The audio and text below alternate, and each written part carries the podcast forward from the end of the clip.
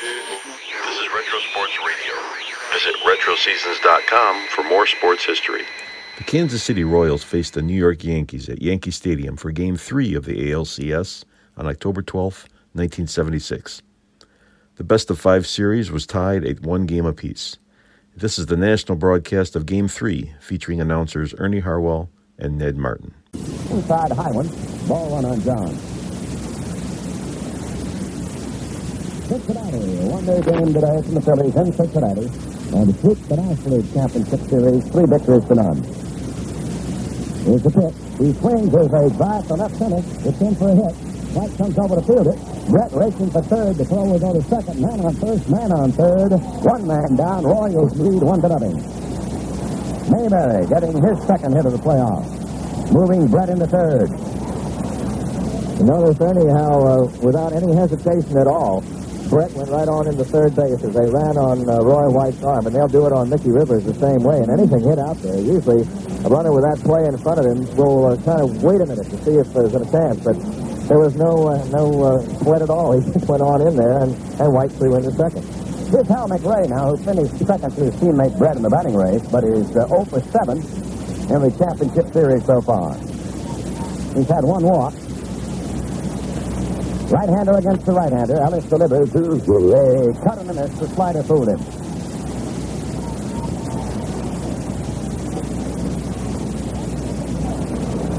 Royals lead it one to nothing in the opening inning. They got a man at first and a man at third. Grant Jackson throwing in the Yankee bullpen, the left-hander.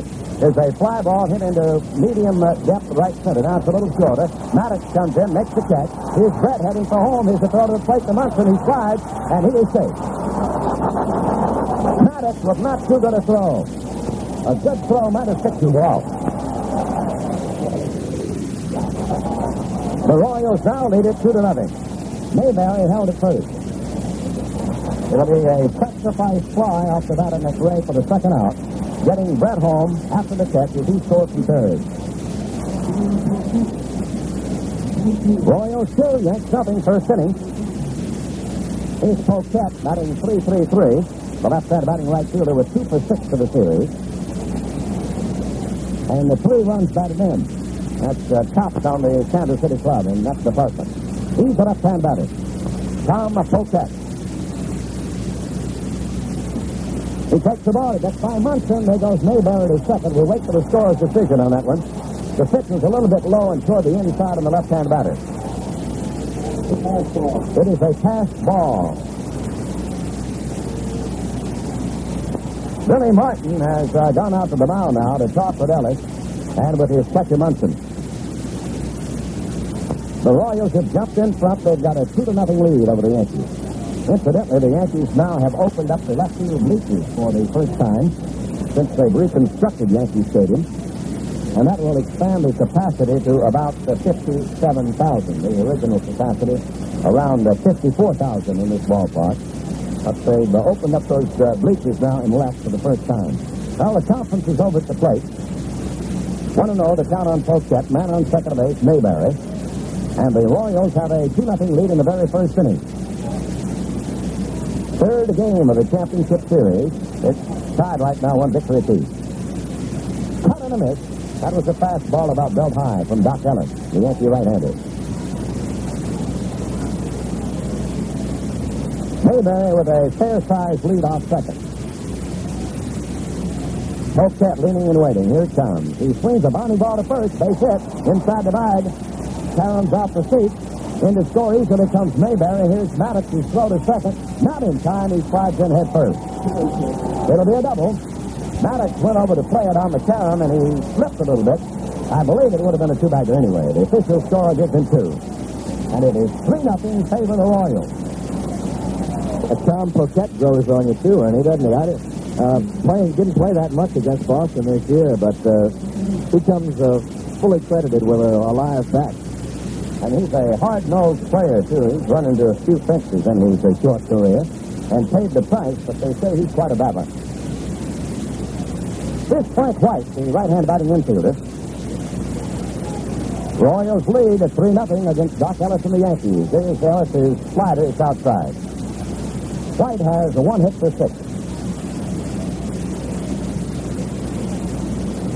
Now the set and the pitch gets a strike on the inside corner. Rivers has played just about every hitter to hit to the opposite side.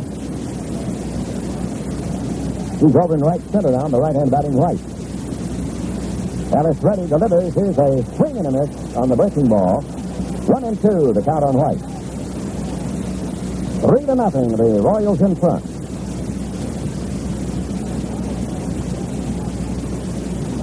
Here comes. He takes the ball, checks his swing in time, and held off.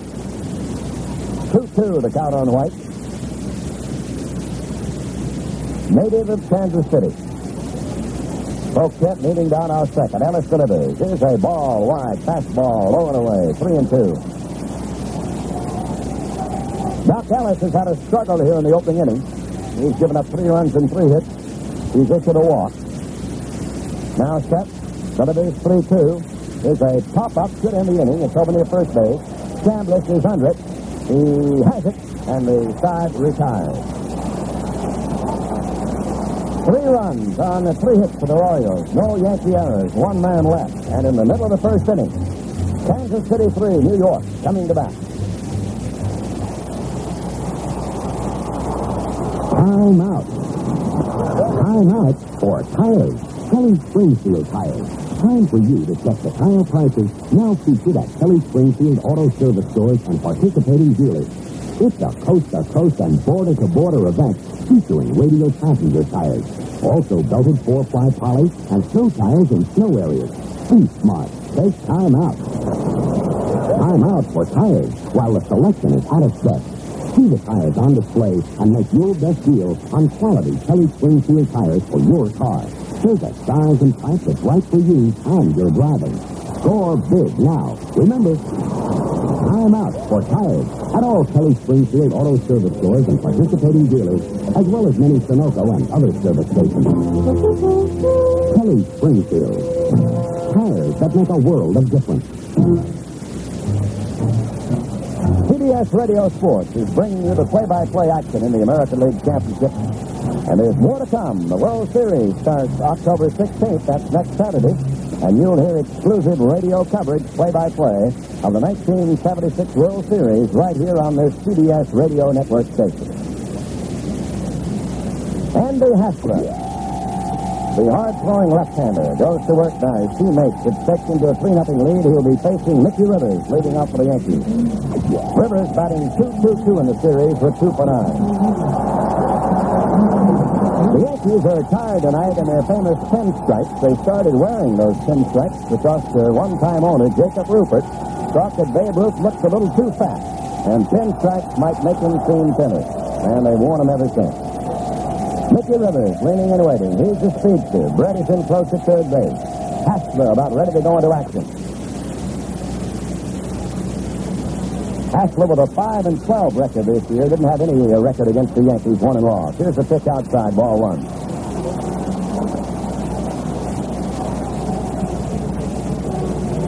Outfield to left on the Mickey Rivers. 3 nothing. the Royals in the lead in the opening inning. Now the windup by the left-hander, the pitch on the way. He takes the ball outside. Oh, the Yankee fans are coming to life a little bit now in the opening inning.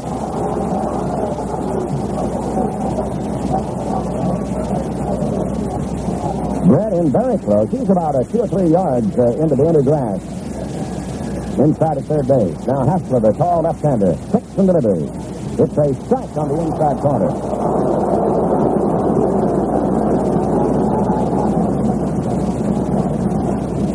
Mayberry about even with the bag and wide of it over first base.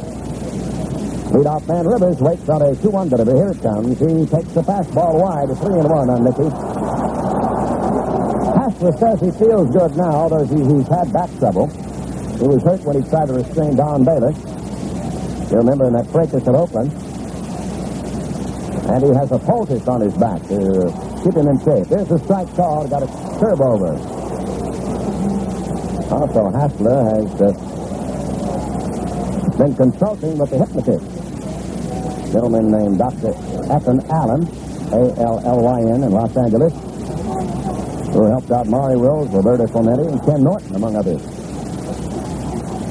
Here's the 3-2 serve now to Rivers. He swings a bounty ball hit wide of third. His contact with it, throw to first. Not in time. Rivers beats it out. At great speed Mickey Rivers picks up the single for him.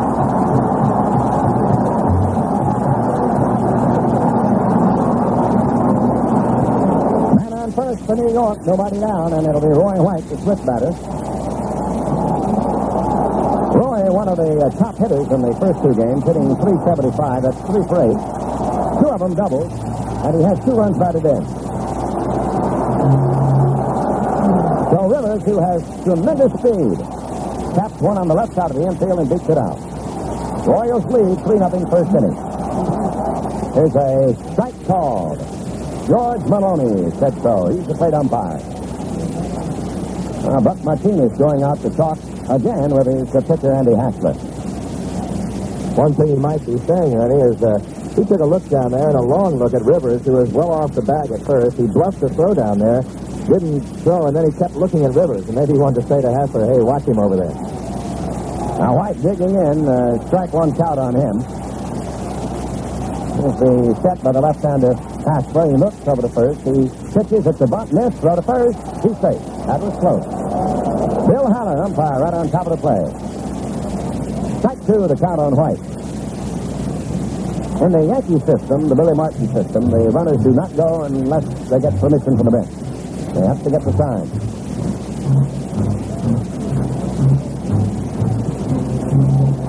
Dick Howser coaches at third. Elston Howard, the first base coach of the New Yorkers.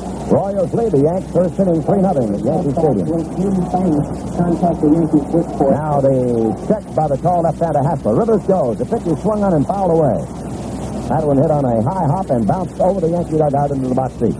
The first ball this evening was thrown out by Cincinnati won their game uh, this afternoon at Riverfront Stadium, 76 over the Phillies, to gain a three-game sweep over the Phillies and win the National League pennant. They won those games 6 to 3, 6 to 2, and today they won 7 to 6. Uh, congratulations to the Cincinnati Reds. White digging in now, waiting on a strike two delivery from Hassler. Rivers go with the lead, doesn't go. The pitch is wide, and the count is one and two now on Roy White. Brett uh, deeper at third base with two strikes on the batter. Patek and Randolph, the Keystone combination, about in double play depth.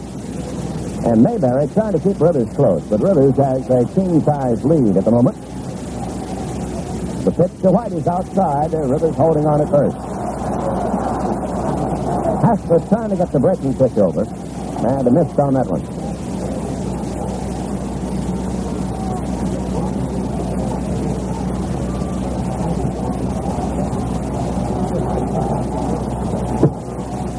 Throw to Mayberry. And the back easily is Rivers.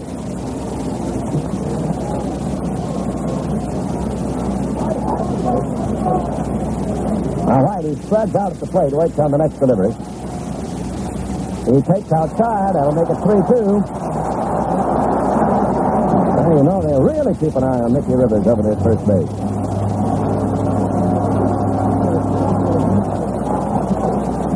Royals lead the Yanks 3-0 in the opening inning. Rivers with a bigger lead.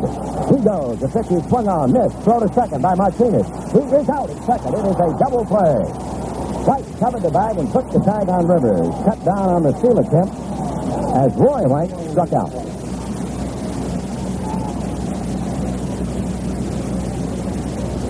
That makes it two down with the bases empty. And here is Thurman Munson. A very fine Yankee catcher. Munson hitting uh, 3 for 10 and even 300 for the series. One RBI. And one extra base hit. That was a double. Right-handed batter waiting, and Hassler deals a breaking ball outside. Hassler has good speed. His fastball uh, runs away from the right-hand batter, down and away to him. Royals three, New York nothing, first inning. Yanks at bat, they've got the bases empty now and two down. There's a chop foul right down in the dirt at the plate. Good throw net by Martinez right on the target. Yes, there had to be right on the target, too, with the Rivers going. Mickey got a pretty good jump, but not an exceptional one. But it was a good fastball, and that was a good one to get off the bases for Kansas City. Now, Andy Hassler checking his sign with uh, Martinez ready to work again. The 1-1 delivery. Munson takes a half cut. He'll check with Haller, and he says he went across. It's a strike. Maloney, the plate umpire, took a look to the umpire at first base, Bill Haller.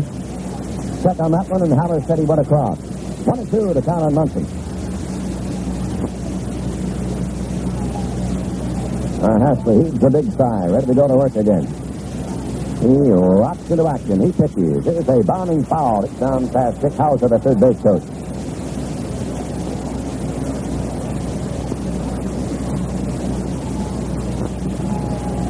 Seems to be a difference in a World Series crowd and a playoff crowd. They're more excited here than they are in a World Series. They sort of sit on their hands a lot of times in the Yankee Stadium World Series. They're different folks. I believe you're right about that. It's more of an extension of the regular season, too. Here's the pitch. He takes a high curve. 2-2, the count on Munson. Cowens, the center fielder, slightly over the left. Wohlford fairly deep in left field on Thurman. Now Hassler looks him over, goes into action again. The pitch is high again. That's the fastball, 3-2, and Hassler wants another ball to work with. The Royals picked up three runs on three hits in the opening inning. Walked to Wohlford, a single by Brett. Got Wohlford in after he stole second. Mayberry single sent uh, Brett to third. McRae knocked him in with a sacrifice fly, then Poquette doubled in Mayberry. Here's the windup, the full count pitch. He swings as a drive to right. Going back, Poquette, he's there, he has it, and the inning is over. The Yankees with no runs, one hit, no errors, nobody left, and at the end of the first inning, Royals three, Yankees nothing.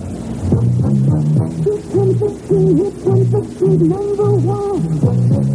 But why the the king is second to none? Just say Budweiser, you said it all. Here comes the king of the you have to hear the is the one that's leading the rest. And before they can make the deal understand, when you say go, one say go down, so loud and clear. There's only one Budweiser beer. There's only one.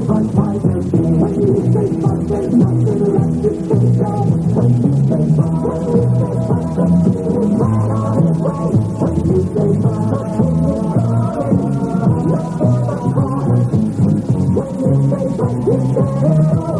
When you say Bud, you said it all. Anheuser-Busch, St. Louis, Missouri.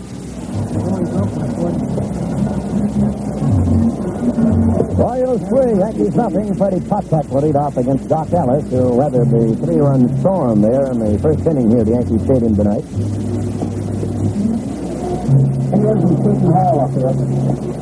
Patek, Martinez, and Wohlford, those will be the first three batters to face Dock Ellis. The managers have not yet, named their pitchers for Game 4. They say they'll do it when this game is over, but speculation is it'll be Larry Gura probably for Kansas City. And uh, should the Yankees uh, lose, they'll probably come back with Catfish Hunter. Uh, should they win, Billy Martin more than likely would use the Holtzman or Figueroa. Here's Patek at the plate.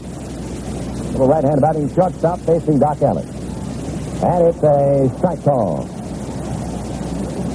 Freddie batting 286. That's 2 for 7 in the series so far.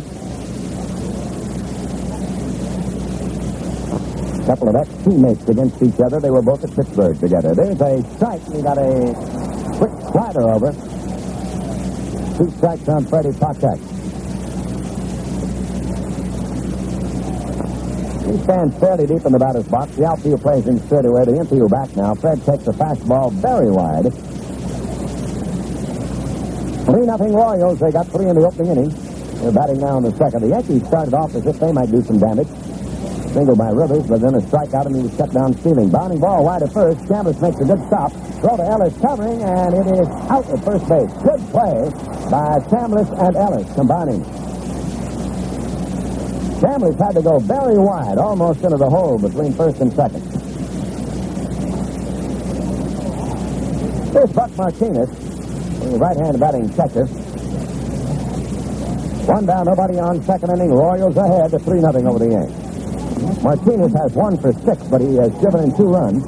He batted uh, 148 against the Yankees during the regular campaign. Ellis has uh, slowed up his pitching pace a little bit. He was working uh, a lot quicker in the opening inning. Here's the slider across. Good pitch. Strike called on Buck Martinez.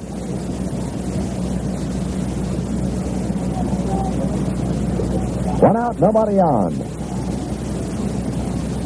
Second sign by Ellis. He delivers. Here's a swing and a miss. That one about letter high. Just about a capacity crowd here at the remodeled Yankee Stadium.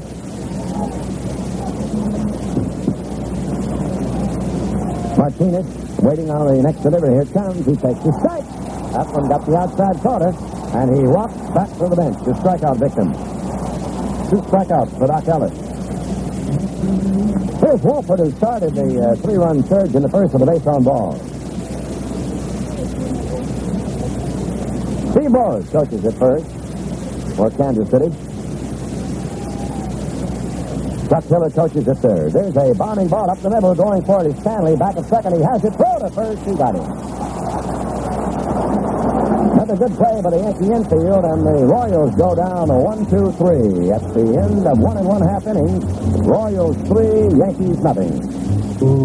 There I was. Successful businessman, wonderful family, nice home, no crabgrass. But I had to work for it all. I never actually won anything until I played budget rent-a-cars. I can't wait to win Tuesday. It's awesome. I won, and you can too. Because every Lexus driver wins one of five different prizes.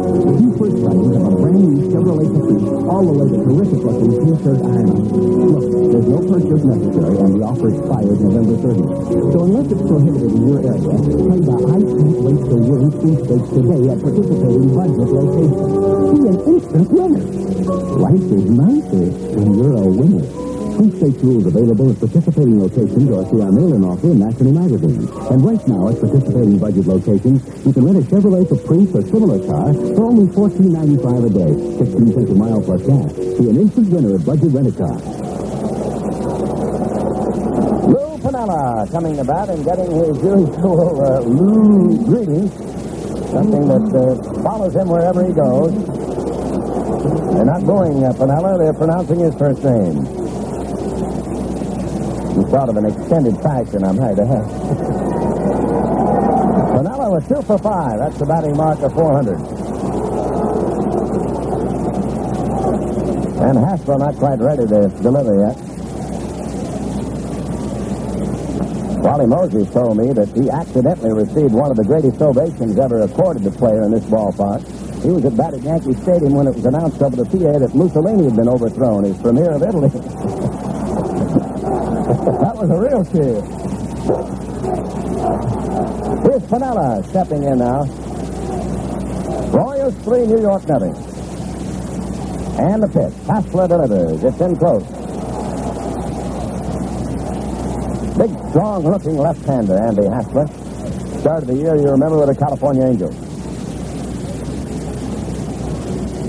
Here's the windup, and Hassler delivers. Here's a bombing ball over his glove.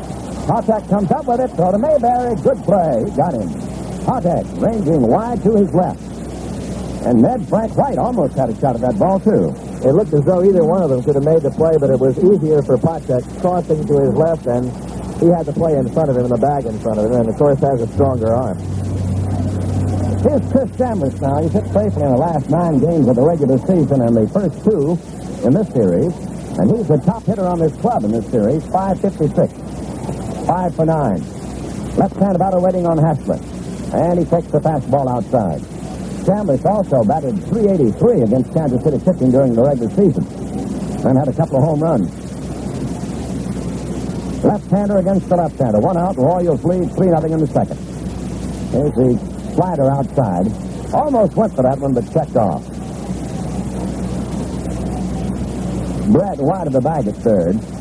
Chambliss, a closed stance batter, waiting on Hassler's 2-0 pitch. Swing, hard smash on the ground to White at second. He has it. Throw to Mayberry, and there are two down.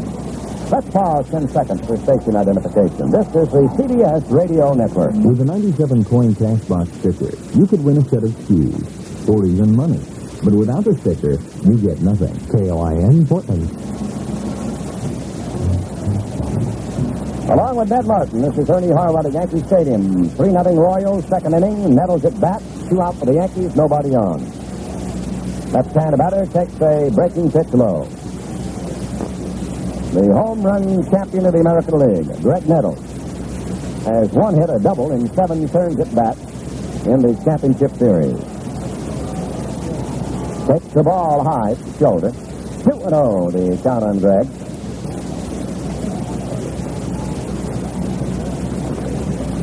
Patek has moved to his glove side, moving over toward the bag at second from the shortstop position.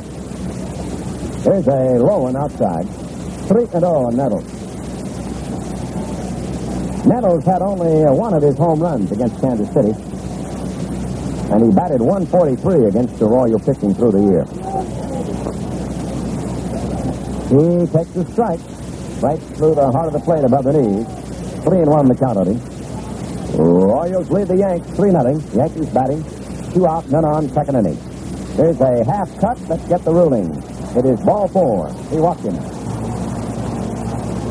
Umpire Maloney checking with the third base umpire, Larry McCoy, and he said he did not go across. It'll be a two out walk. That's the first issue by Hassler. And here is Elliott Maddox, the right hand batting right fielder from the University of Michigan. Big Ten batting champion in his collegiate days. Maddox uh, with one hit in four trips in the championship series. Nettles slight lead at first base. Maddox backs away an inside fastball from Hassler. Three runs, three hits for the Royals. The Yanks have no runs on one hit. They got an infield hit off Rivers, leading it off in the first inning.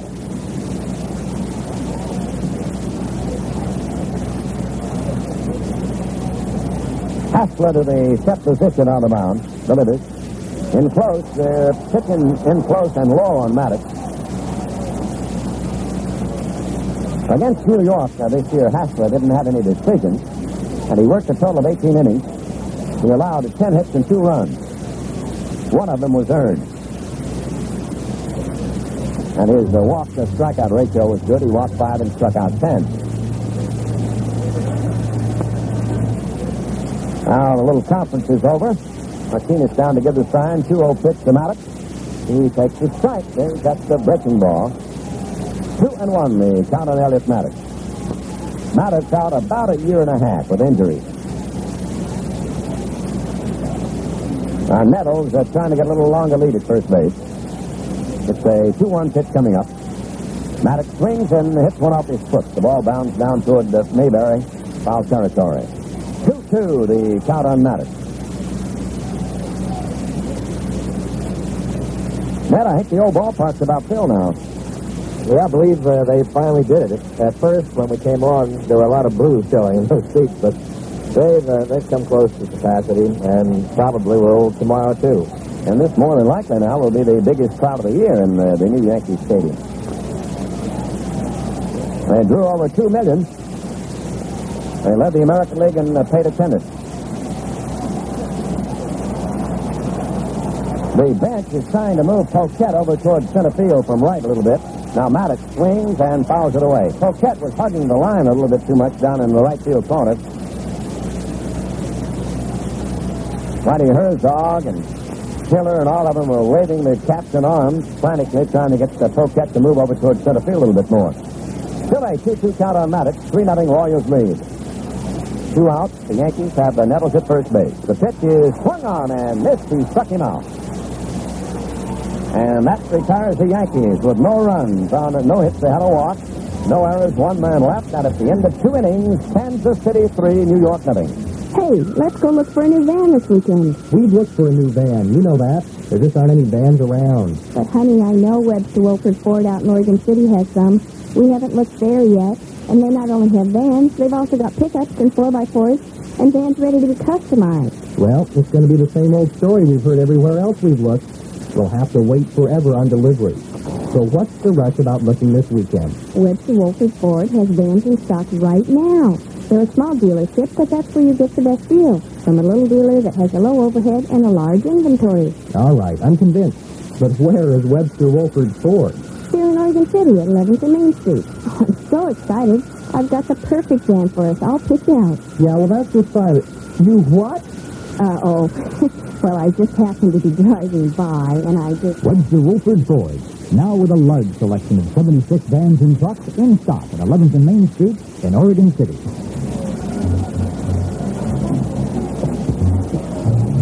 You tune to your CBS radio network station for Game 3 in the American League playoffs. And that means you'll be tuned to the only radio spot for the World Series. Starting Saturday, October 16, CBS Radio Sports brings you exclusive radio play-by-play coverage. Follow the series on radio right here. Dock Ellis on the mound for the Yanks now. 3 nothing. the Royals lead. Royals coming to bat in the first half of inning number three at Yankee Stadium. Game three of the American League Championship Series. The Yankees took the first one in Kansas City 4 to 1. The Royals came back Sunday night to tie it with a 7 to 3 victory. Yesterday was an off day, and action resumed here tonight in New York.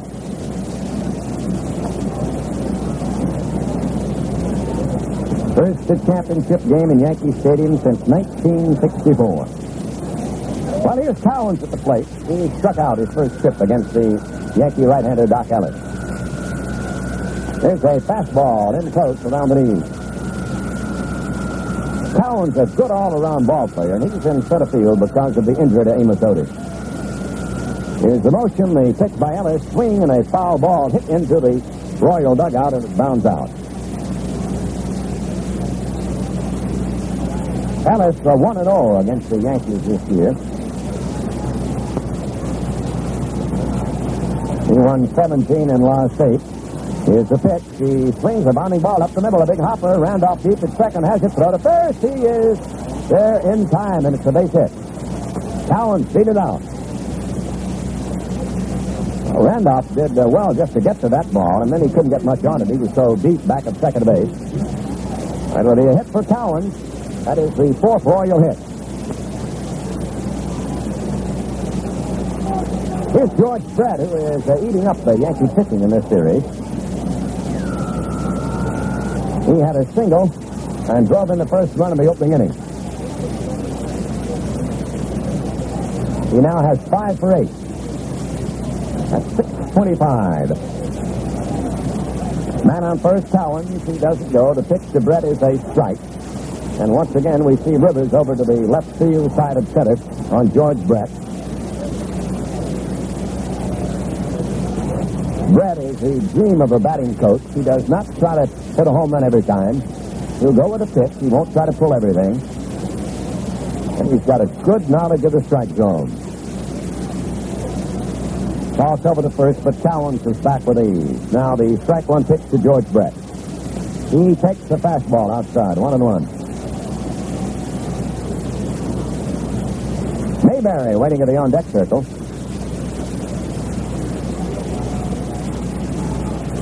Ellis uh, keeping a rather slow pace now.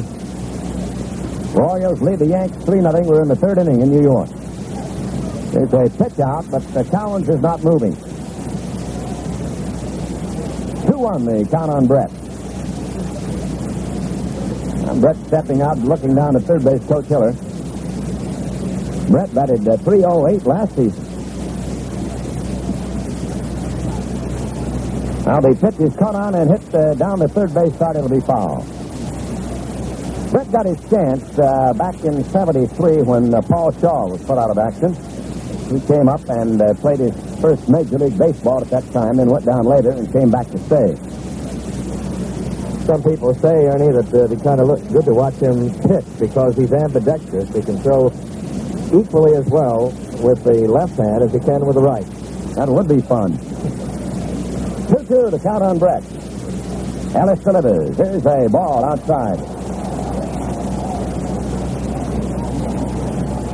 Only one pitcher in Major League history has ever done that in the competition. A fellow named Tony Mullane.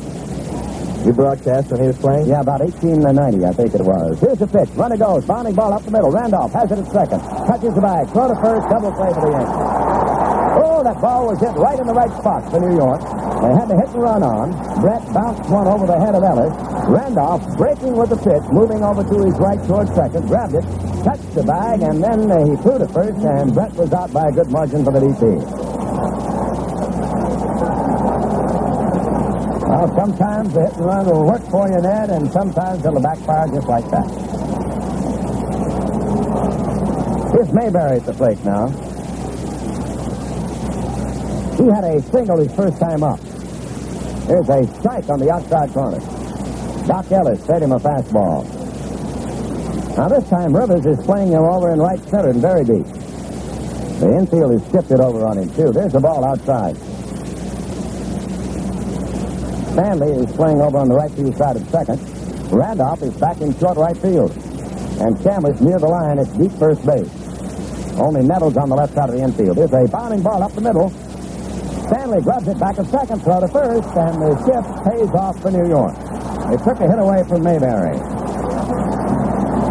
No runs on one hit, no errors. Nobody left. And in the middle of the third, Royals three, New York nothing.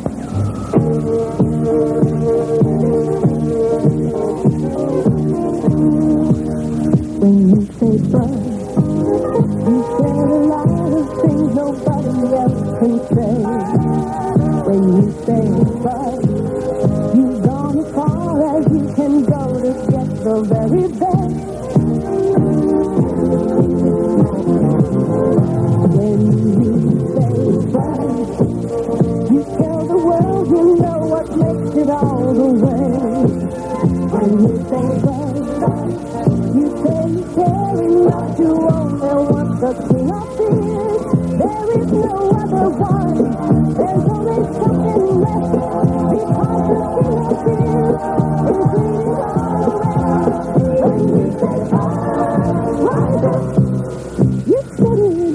Anheuser-Busch, headquarters, St. Louis, Missouri. The former Nash leaguer, Willie Randolph, will lead off for the New Yorkers in the third. The Royals have a 3 0 lead over the Yankees. They got all three of them off Dock Ellis in the opening inning. Left-hander Hassler ready to deal him into Randolph, who is looking for his first hit in the championship series. He batted 296 against Kansas City during the regular season. Randolph and McRae are the only two regulars with house hits so far in the playoffs.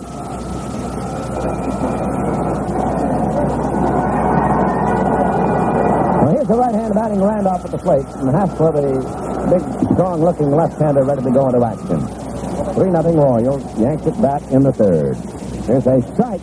Got that, that pitch breaking down and away, and it's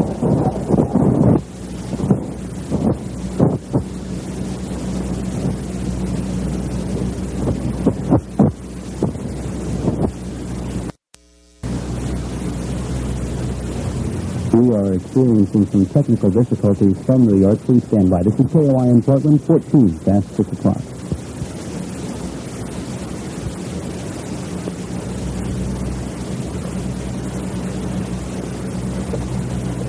We uh, seem to have lost our audio feed from New York temporarily, and uh, we will have it back for you, we hope, momentarily. In the meantime, I would like to remind you that we have a University of Oregon football game. That will be coming up on uh, Saturday, 1.15, for the game between the University of Oregon Ducks and the Notre Dame Fighting Irish. That game live and direct in South Bend. And I'm sorry, I gave you an incorrect start time. I'm sorry, that starts, I believe, at 10.15, because they do play back in South Bend, Indiana. Seattle Seahawks take on Tampa Bay this coming Sunday. That scheduled airtime is 10.40 on Sunday morning. So if you're uh, into football, particularly University of Oregon or Seattle Seahawks football, be sure to stay right where you are on Sports Radio 97. We have temporarily lost our audio um transmission of the game between the Yankees and the Royals. We'll have it back for you as soon as we can. In the meantime, we'll give you a little music until we can establish our communication lines again.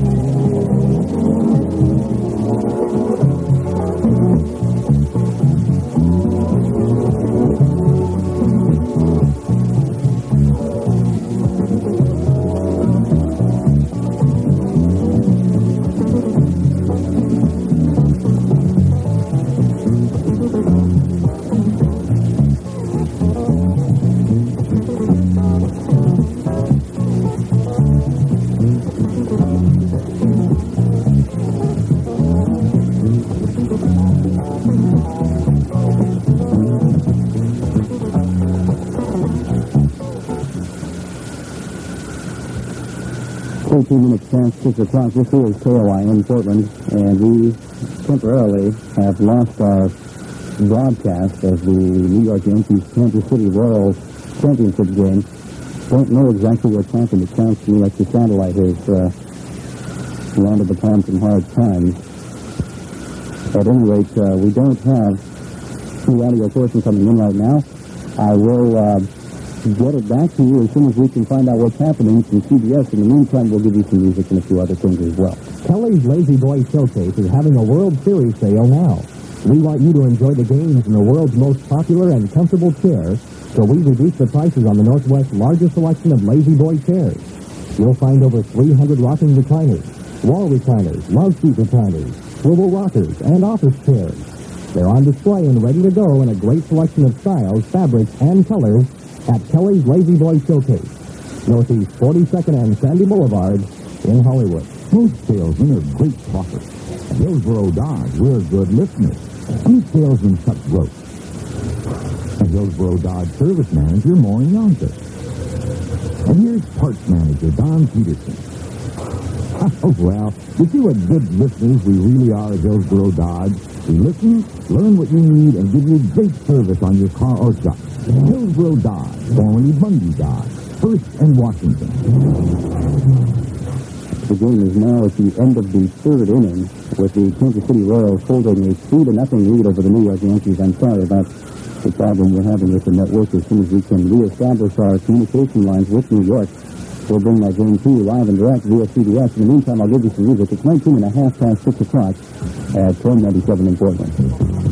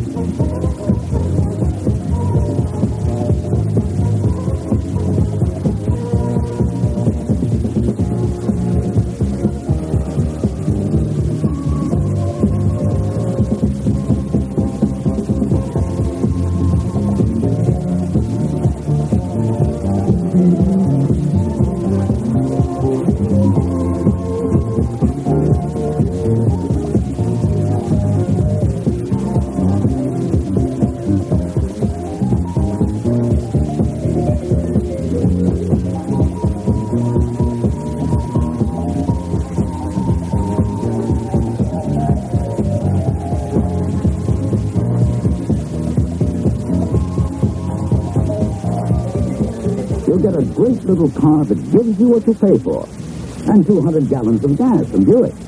In California, EPA estimates are lower.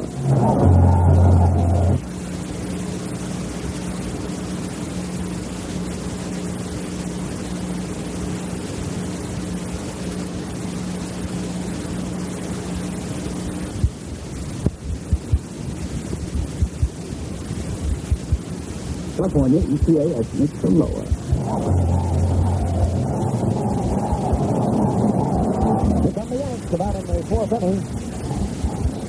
Number three of the American League Championship Series. It's uh, one victory apiece right now. And in this one, the Royals lead New York 3 0. Cincinnati completed their sweep of the National League Championship Series with a 76 win today in Cincinnati over the Philadelphia Phillies. So they win the National League pennant and will meet the winner of this series in the World Series, which will get underway on Saturday and be brought to you on CBS Radio. Here's Roy White stepping in now. The Yankee fans are trying to clap up a rally. White struck out, and the strikeout turned into a double play when Rivers was out trying to steal second. That was in the first inning. He takes the breaking ball in from the tall left-hander Hassler, strike one call. Three runs, four hits for Kansas City Yanks, no runs and one hit. Ball, wide at third. Now shortstop Patek. Deep has it. Throw to first to Mayberry. He got him. Good pickup by Mayberry.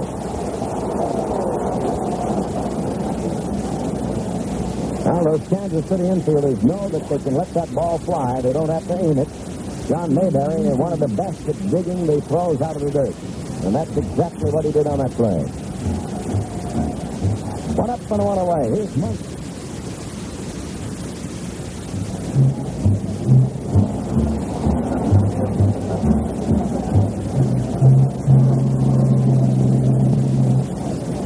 Munson's the only Yankee who has hit a fly ball in the outfield so far. The uh, Kansas City infielders have done most of the work. Now Hassler action, kicks and deals. It's a strike. That's that breaking pitch on the outside corner. He's working that outside corner on the right-hand hitter.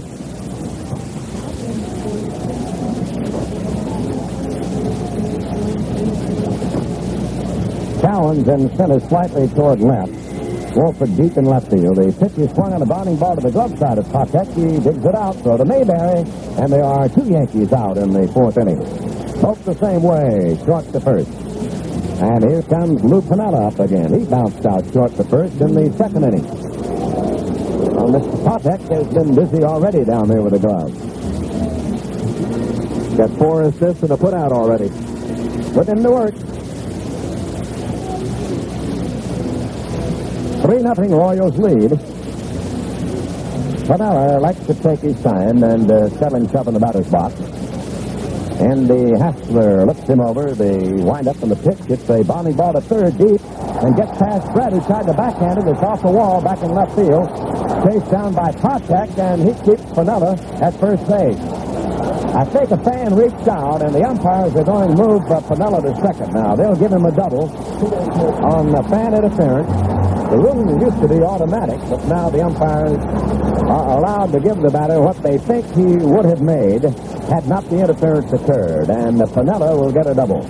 Well, that time, uh, a lot of times fans don't realize it could hurt their own club. This time they helped their own club because Piniella had turned the bag and had stumbled and had fallen down, but now they, Whitey Herzog is coming out to uh, just get a little bit clear on that rule. He wants to uh, say why. If a fan didn't touch it, but somebody apparently did, in the judgment of Joe Brinkman, who was the closest umpire to where the ball hit. It hit off that railing, which jumped out toward the line. And as fans have a habit of doing on such as that, they went over and tried to get it.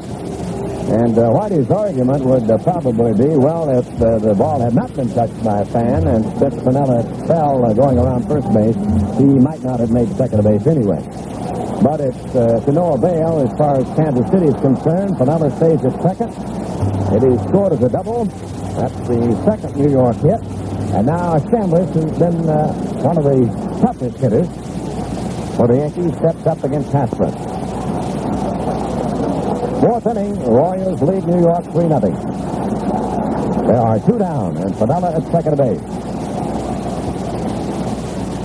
Chambliss takes the strike, outside corner fastball. First time he bounced uh, on a hard smash to Frank White at second.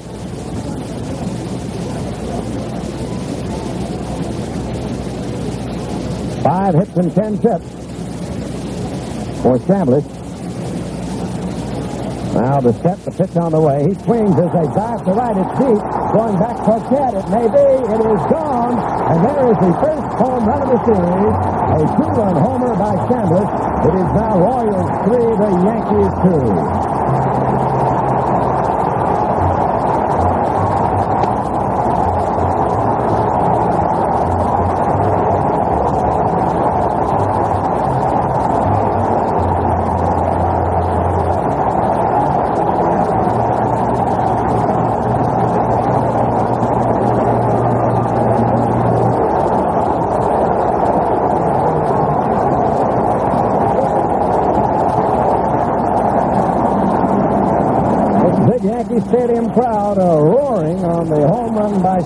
That throws the Yankees within one of the Royals, three to two.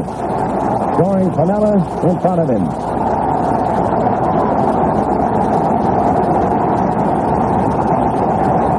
Now time called. There's something thrown on the field over in left. Tissue paper, I believe, has to be retrieved. Nettles, the next batter. He walked his first time up.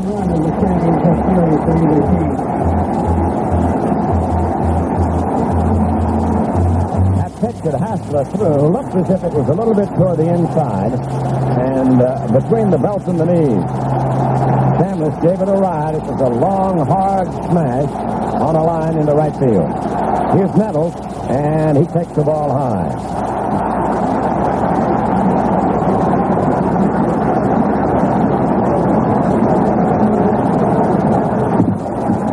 Three to two, the Royals in the lead in the fourth. Foul ball right up his foot. The ball bounds the back of the plate. Gene Monahan, the Yankee trainer, coming out to check with Nettles now. He's up. He's limping a little bit.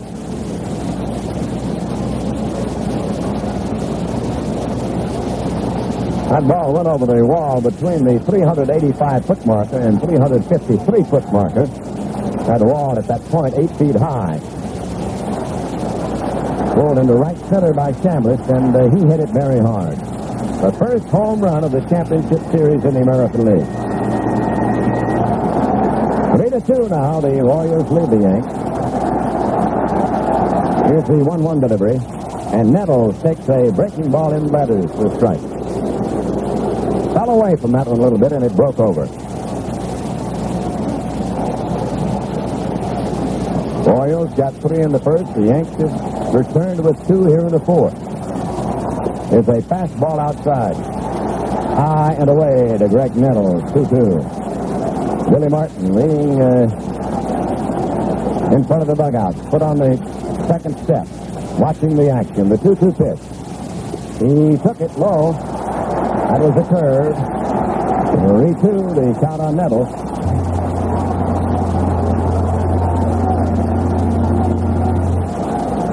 Checked his time with catcher Martinez. Wind up the pitch on the way. Swing and a miss. He struck him out on a curve.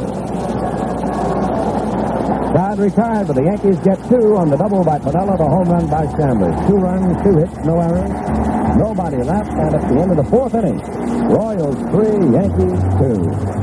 Now that you're about to buy a microwave oven, know the facts about heating. These are the facts on the Amana Radarange, the first microwave oven with a memory. Set it and it remembers to defrost, cook, and call you when dinner's ready. Freezer to table one, two, three. Amana Cookmatic Power Shift lets you select the cooking speed you need. Puts you in full control of everything you cook. Amana's 675 watts of cooking power cooks almost everything in one-fourth the usual time and saves energy. Uses 50 to 75% less energy than a conventional electric range. The stainless steel interior is big enough to roast a family-sized turkey. The removable glass oven tray catches spills and boilovers. All this plus a Amana's full five-year warranty on the Magnetron. Covers Magnetron costs, labor charges, even the serviceman's travel expenses for five years.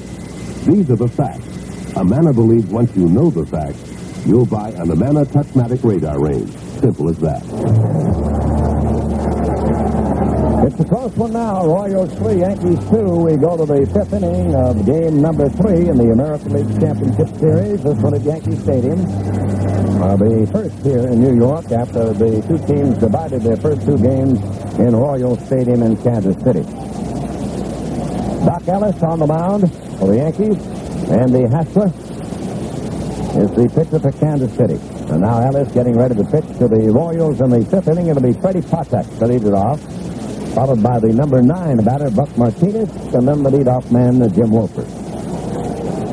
Patek uh, bounced out to first base his first time at bat. Chambliss made a good play, going wide to his right, over towards second base, and Ellis uh, also made a good play, combining with Chambliss as he raced to the mound to take the throw from Chris. So here's uh, the little shortstop Patek, who is sparkle with a glove already. Now comes up with a bat. Ellis looking around at his uh, infield alignment. But now he's ready for action. He pitches, and Fred takes the strike.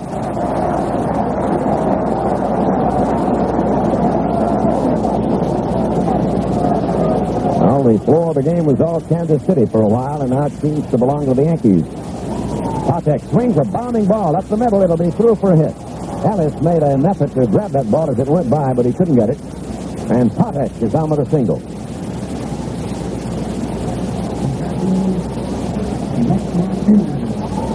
In four of the five innings, the Royals have put their leadoff man on base against uh, Dock Ellis.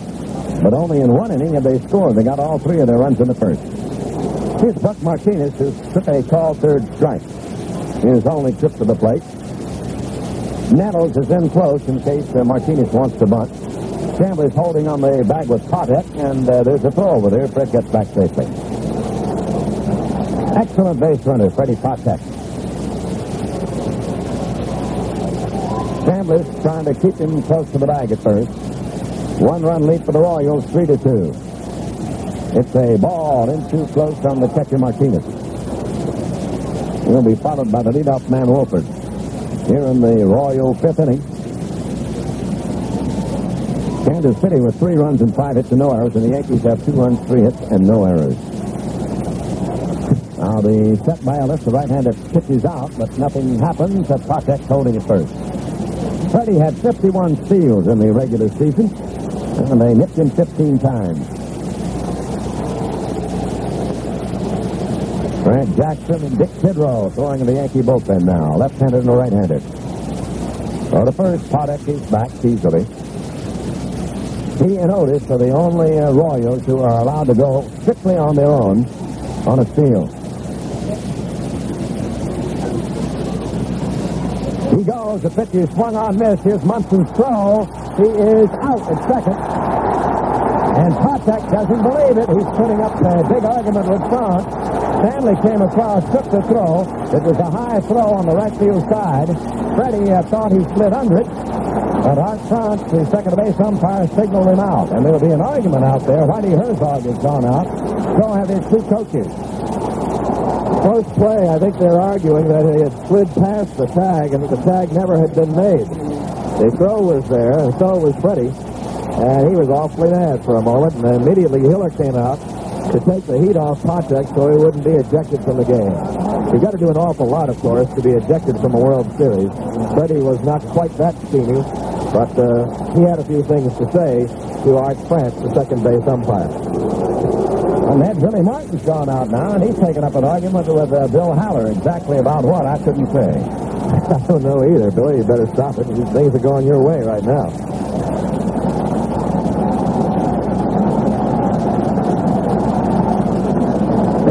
Anyway, is out on the steal attempt. And a very uh, tough argument out there around second base is over. But Martin continues his discussion with the first base umpire, Haller. He keeps pointing out towards second.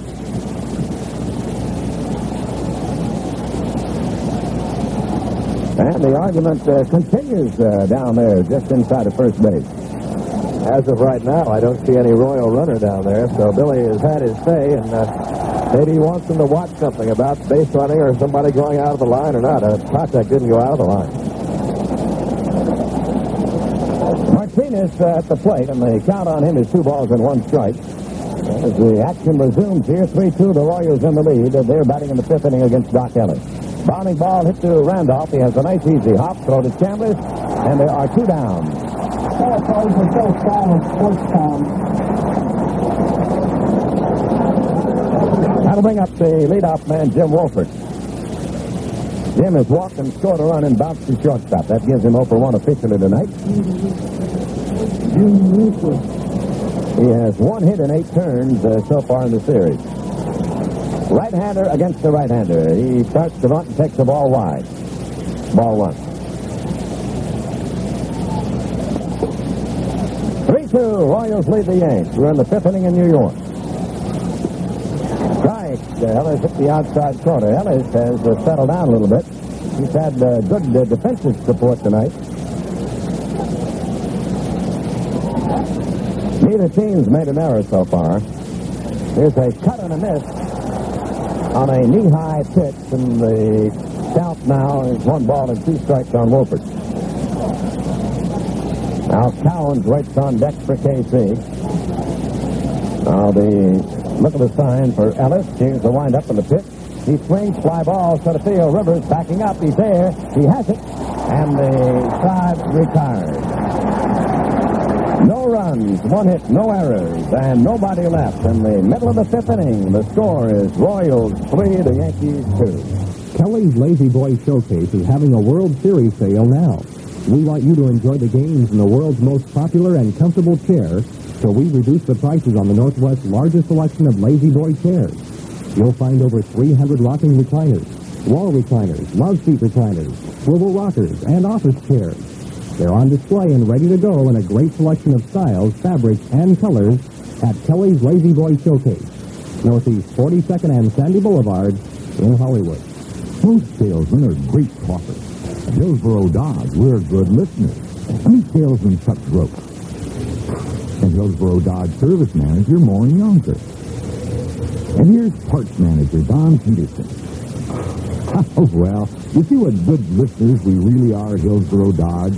We listen, learn what you need, and give you great service on your car or truck. Hillsboro Dodge, formerly Bungie Dodge, First and Washington.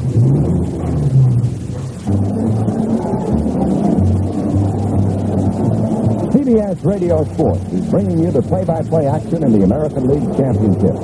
And there's more to come. The World Series starts October 16th. That's next Saturday. And you'll hear exclusive radio coverage, play-by-play, of the 1976 World Series right here on this CBS Radio Network station.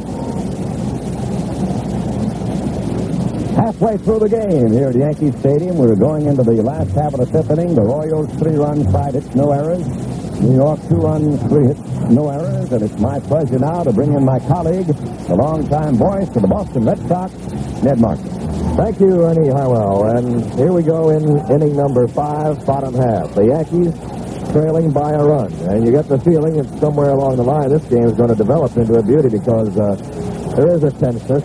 Each team has played well, has hit in timely fashion at times. There have been no errors. There's been one pass ball, but that didn't really figure in any unearned runs. Elliott Maddox will lead it off. He struck out swinging to end the second inning. Andy Hassler's only real mistake was a ball out over the plate to Chris Chambliss, who rammed it into right center for a two-run homer.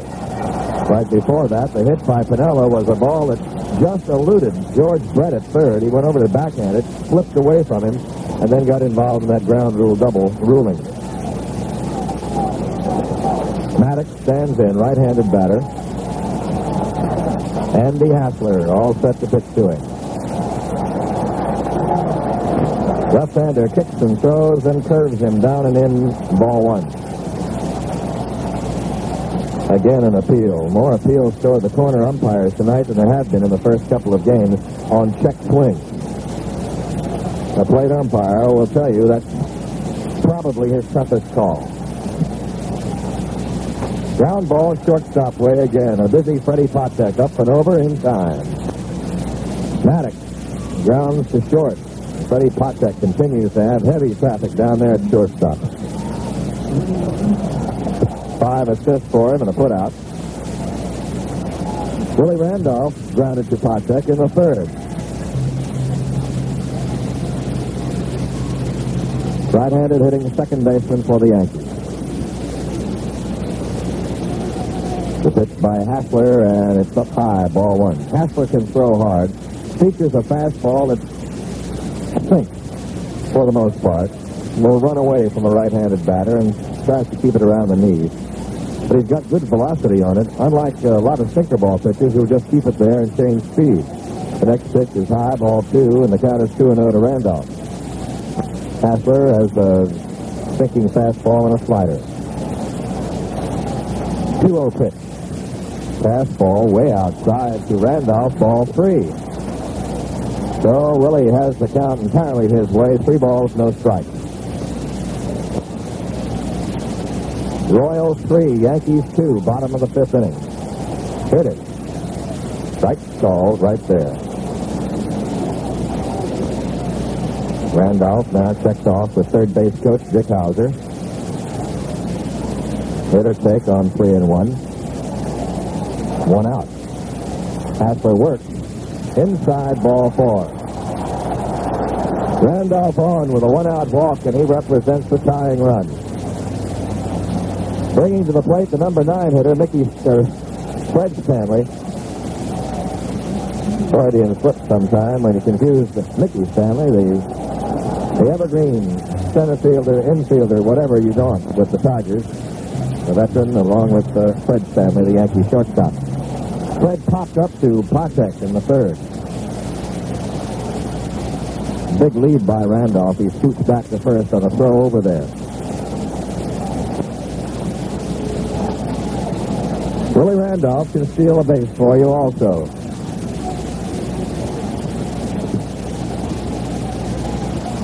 Goes back and another throw over there, and Elston Howard is claiming balk.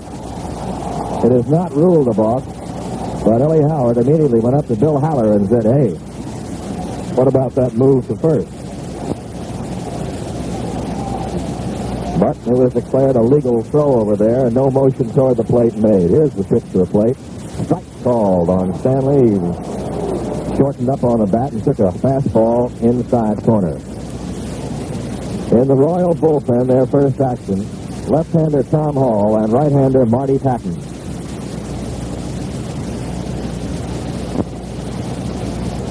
The count is 0-1 to Stanley. He backs out, asking for time. Now sets himself. Randolph leads away from first, a four or five step lead. A curveball bunted at, missed for a strike. They did call it a strike. They haven't put it on the board yet. Nope, they called the ball. One ball, one strike. One and one. It appeared that the strike call had been given, but it's one ball, one strike now with one out.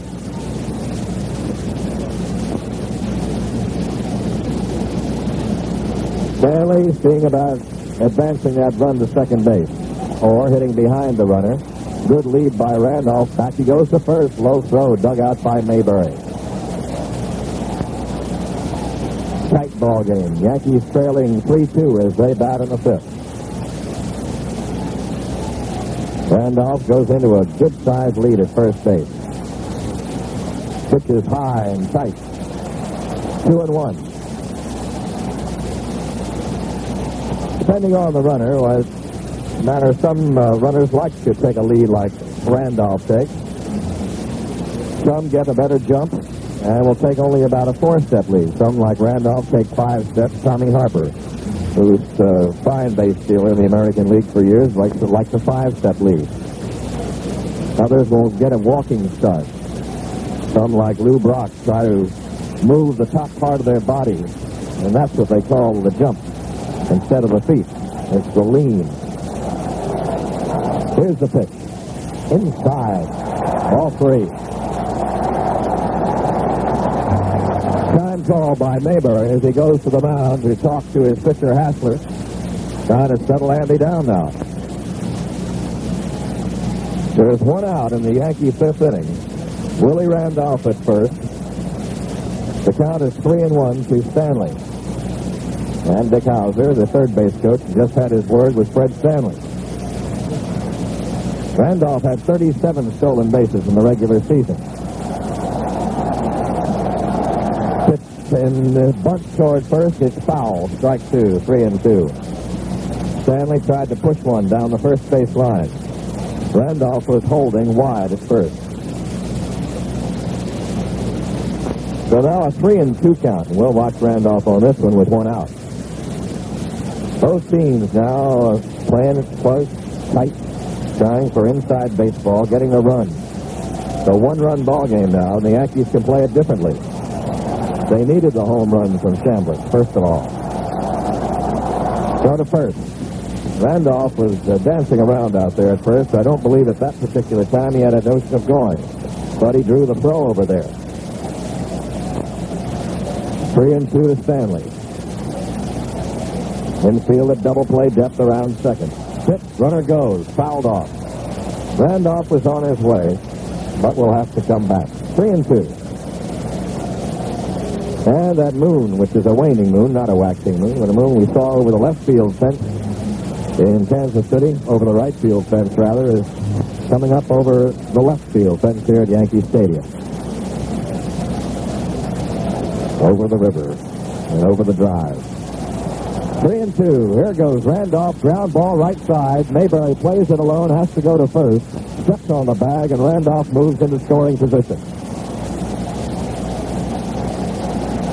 Stanley did his job uh, well as far as hitting behind the runner, but Big John Mayberry was right there to field it and prevent it from going into right field, which would put Randolph at third.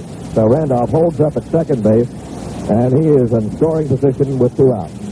Then I was wandering over to the press box, and most of the people over there seemed to think the argument by Billy Martin might have been because the Patek threw his helmet when he got up and started the argument. They maybe Billy wanted to put out of the game. Billy will uh, press every advantage in a ball game. Pitch is outside to Mickey Rivers, ball one. Rivers is one for two, had an infield hit to short in the first inning, and thrown out trying to steal uh, on a double play, as it turned out, when White struck out into the double play. Last time up, Mickey, Mickey fouled out the third. The 1-0 pitch to him by Hassler, ground ball right side, taken by Frank White. Fires to Mayberry, that's all. Rivers grounds out second to first to end the fifth for New York. No runs, no hits, they leave one, and through five full innings. It's the Royals three and the Yankees two.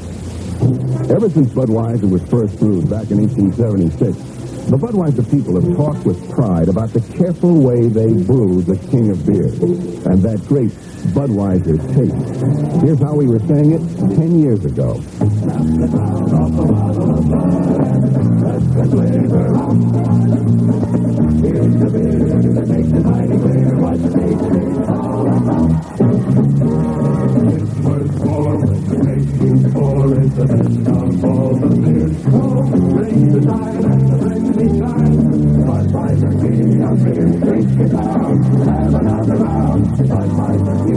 No matter how you say it or sing it, it all adds up to a taste, smoothness, and drinkability that made Budweiser the king of beers for a hundred years.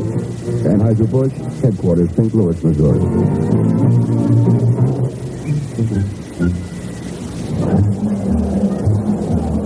Fans be a World Series expert by knowing the history and events that make it America's top sports attraction. It's all inside the official 1976 World Series program, the one that's sold at the series.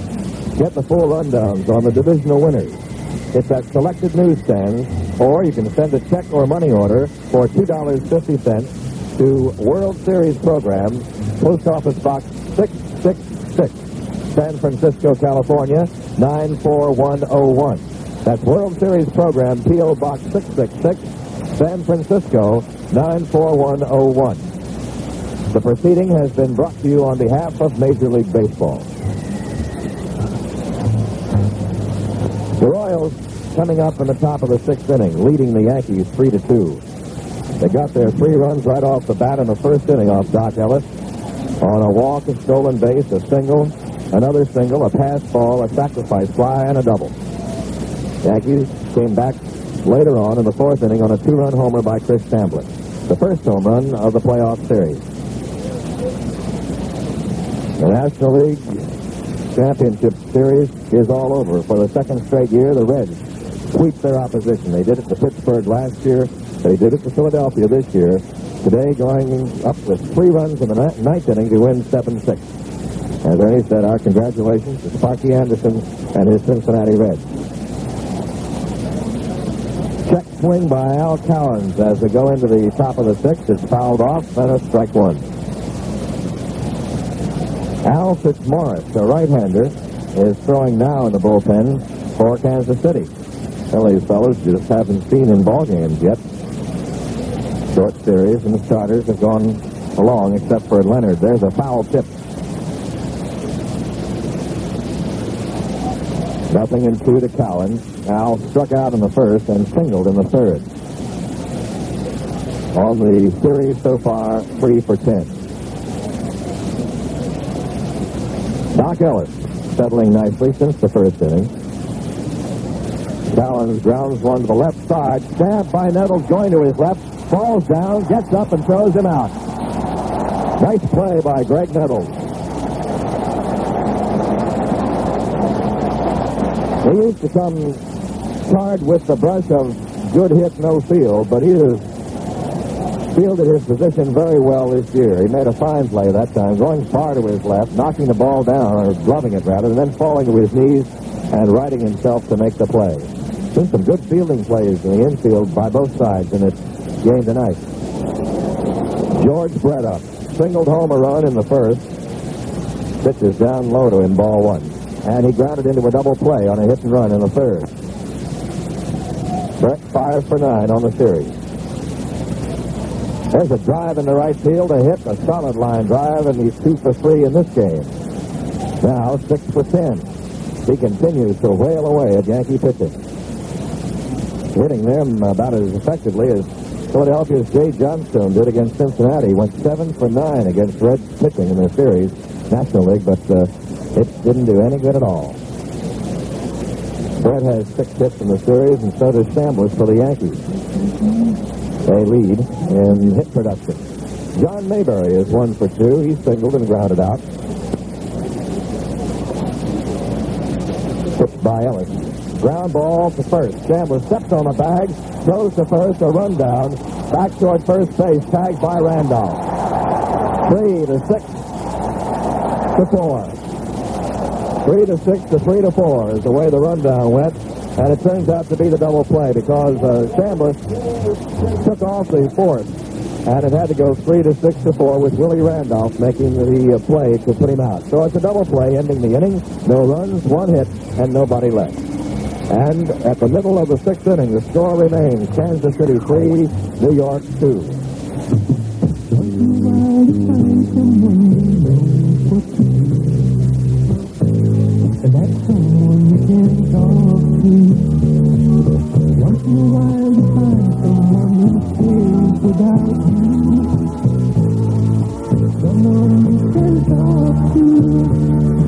For life and health insurance that puts your individual needs first, talk to your life underwriter. Get advice, personal service, and that special expertise in making the future secure.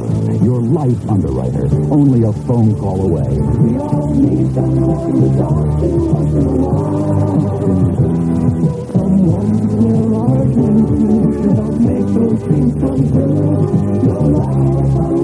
A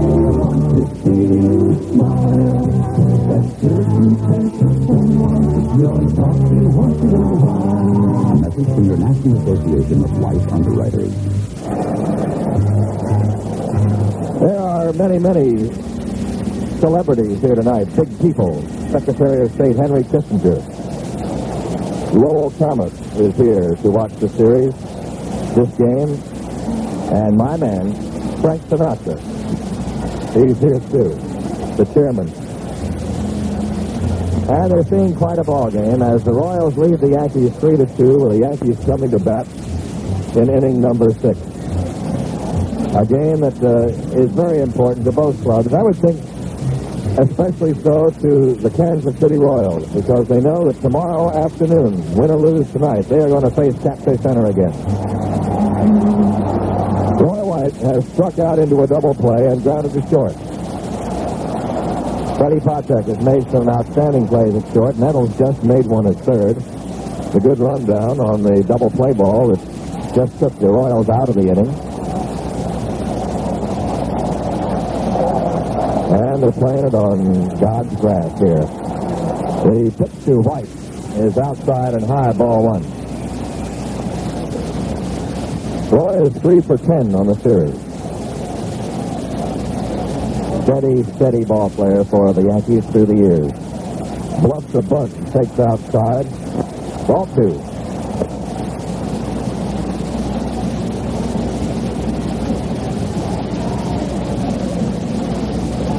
Two nothing count to White. Playing him about straight away with the center fielder Al Cowens a couple of steps toward left center. Hassler throws and it's line foul down into the crowd and left along the third base line. White is, uh, as we mentioned before during this series, a better left-handed hitter than right. But uh, one of his big hits in this set was the opening day double that clinched the game for the Yankees off Larry Gura. Breaking ball low. Hassler doesn't care for the call by Maloney. It's three and one now to White. Various and sundry people have been up in the Royals bullpen, mostly just get some work, just to throw some, like Fitzmorris. Fly ball down the left field line, over for it, Wohlford toward the line, it's curving, it is foul. Into the crowd. Right now, let's pause 10 seconds for station identification. This is the CBS Radio Network. With the 97 coin cash box sticker, you could win a nice flower, or even money. But without a sticker, you get nothing. KOIN Portland. Back at Yankee Stadium with the Kansas City Royals leading the New York Yankees 3 to 2. The Yankees batting in the sixth inning. White, Munson, and Piniella up against Andy Hassler. Hassler has given up only three hits. So one of them, that big blast by Chambliss. A homer with Piniella aboard. All came with two outs. Hassler works to White. Ball four. White leads with a walk in the sixth. Second walk off Hassler. Tying run at first. And a big man coming up, Thurman Munson. Munson has gone three for 12 in the series. Tonight he is lined out to right field and grounded to short. Now Patek and White confer around second base as to the matter of coverage in the event of a ground ball or an attempted move towards second by Roy White. Munson getting set. Now Tommy Hall and Marty Pattin get up again to throw in the bullpen for the Royals. Left and right-handers. Munson has gone through his ablutions at home plate, and here's the pitch. Fly ball to right field. It's going to be trouble. It's going to be up against the wall on one hop. White was coming around and being held at third. Double for Munson. Two on, nobody out.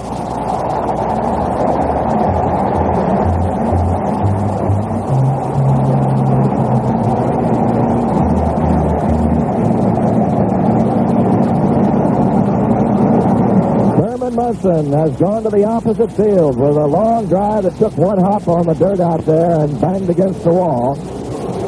Dick Howser, the third base coach, with nobody out, playing it very safely, held the runner, Roy White, not wanting to run into an out at home plate and spoil a potentially big inning.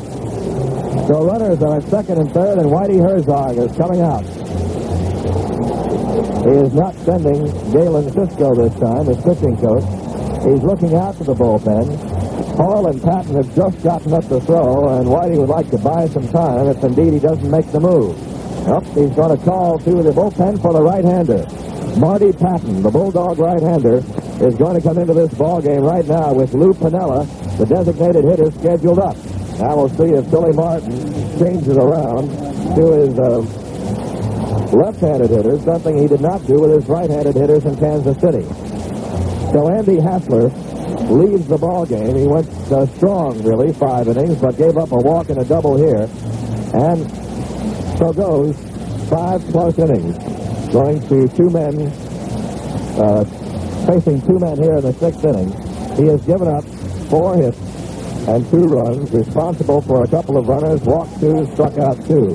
New pitcher coming on, and right now for a brief news update, we return you to CBS News in New York. I'm Rita Sands reporting on the CBS Radio Network.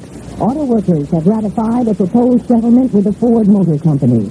Production at some plants could resume as early as tomorrow. Health officials in at least a dozen states are either holding up their swine flu inoculation programs or altering them because of the deaths of three elderly people in Pennsylvania who died just hours after taking the vaccine. Health officials say there is no evidence that the vaccine contributed to the deaths. Investigations are underway. President Ford told ethnic leaders in Washington today he did make a mistake characterizing Eastern Europe as free of Soviet domination. The president spent the rest of the day campaigning in New York. Jimmy Carter rested in Georgia. China has confirmed the appointment of Hua Feng as the new chairman of China's Communist Party, succeeding the late Mao Zedong. Japanese news correspondents today report the arrest of more than 30 Chinese leaders, including Mao Zedong's widow. There's been no official confirmation. I'm Rita Sands, CBS News, New York. Back at Yankee Stadium, this is Ned Martin with Ernie Harwell. The Yankees have a threat going here in the sixth inning. Kansas City leads by a score of three to two. But the Yankees have Roy White at third and Thurman Munson at second with nobody out. Carlos May is going to bat, so Billy Martin is making his move. He will bat for Piniella. And Marty Pattin is taking his warm-up, Ernie. Well, Marty, the 33-year-old veteran, sort of a stocky uh, right-hand pitcher. His uh, regular season record, he had a earned run average of 2.49. He won eight games and lost 14, and he had 15 starts. So he has been used both as a reliever and a starting pitcher. He's taking his tune-up tosses right now. Billy Martin, meanwhile, has come out to uh, speak with his third base coach, Dick Howser. The Yankees with a big threat, trail by a run, three to two. They've got a man at second. They have a man at third, and there's nobody out. And Carlos May has been inserted now as a pinch batter for Lou Piniella. So Martin gets the left-hand batter up against the right-hander, Marty Pattin, and let's go back to Ned Martin. Okay, big spot right here for Carlos May, who become the designated hitter and locked into that spot, and they're going to put him on. They're not going to mess with him. They will walk in intentionally to load the bases and set up a fourth and or double play situation. Whitey Herzog will not pitch to May, a tough left-handed hitter in a spot like this. Carlos has uh, been in this series now, and this is came into it uh, with two hits and five times at bat. And they are putting him on, so the intentional walk will be given right away. Some people say, why bring in a pitcher to do that? One reason is that it gives him a little bit more time on the mound in a game situation, getting himself into a rhythm there. Mark Littell has joined Tom Hall in the bullpen now for the Royals. And now, let's see, here comes Whitey again. Herzog is moving with Chris Chambliss up there. And they want Tommy Hall right this moment. Marty Pattin has been uh, the long and short relief man, a spot starter, and actually during September when the Royals were really having their troubles, he was about their most effective pitcher. But his job tonight is done, and he will leave in favor of Tom Hall, a left-hander who has been in postseason play and World Series before. So Carlos May, the, the now the designated hitter, gets the intentional walk. They've loaded the bases, and Marty Pattin has a rather peculiar tour of duty here this night. Comes in, pitches four intentional pitches outside the strike zone, and then goes to the dugout. So, actually, Pattin will not be have any part of an inning. Although, should May score, he would his run would be charged to Pattin. So now, Tommy Hall is coming in. Left-hander, he will pitch when he gets ready to Chris Chambliss and Graig Nettles. Uh, Tom Hall has won one and lost one so far in the uh, regular season, and he made 31 appearances. They were all in relief, and he had uh, one save. He's the former Minnesota Twin and uh, Cincinnati Red. Pitcher taking over now for Marty Pattin, who came in and uh, gave up the intentional walk and uh, then leaves the contest.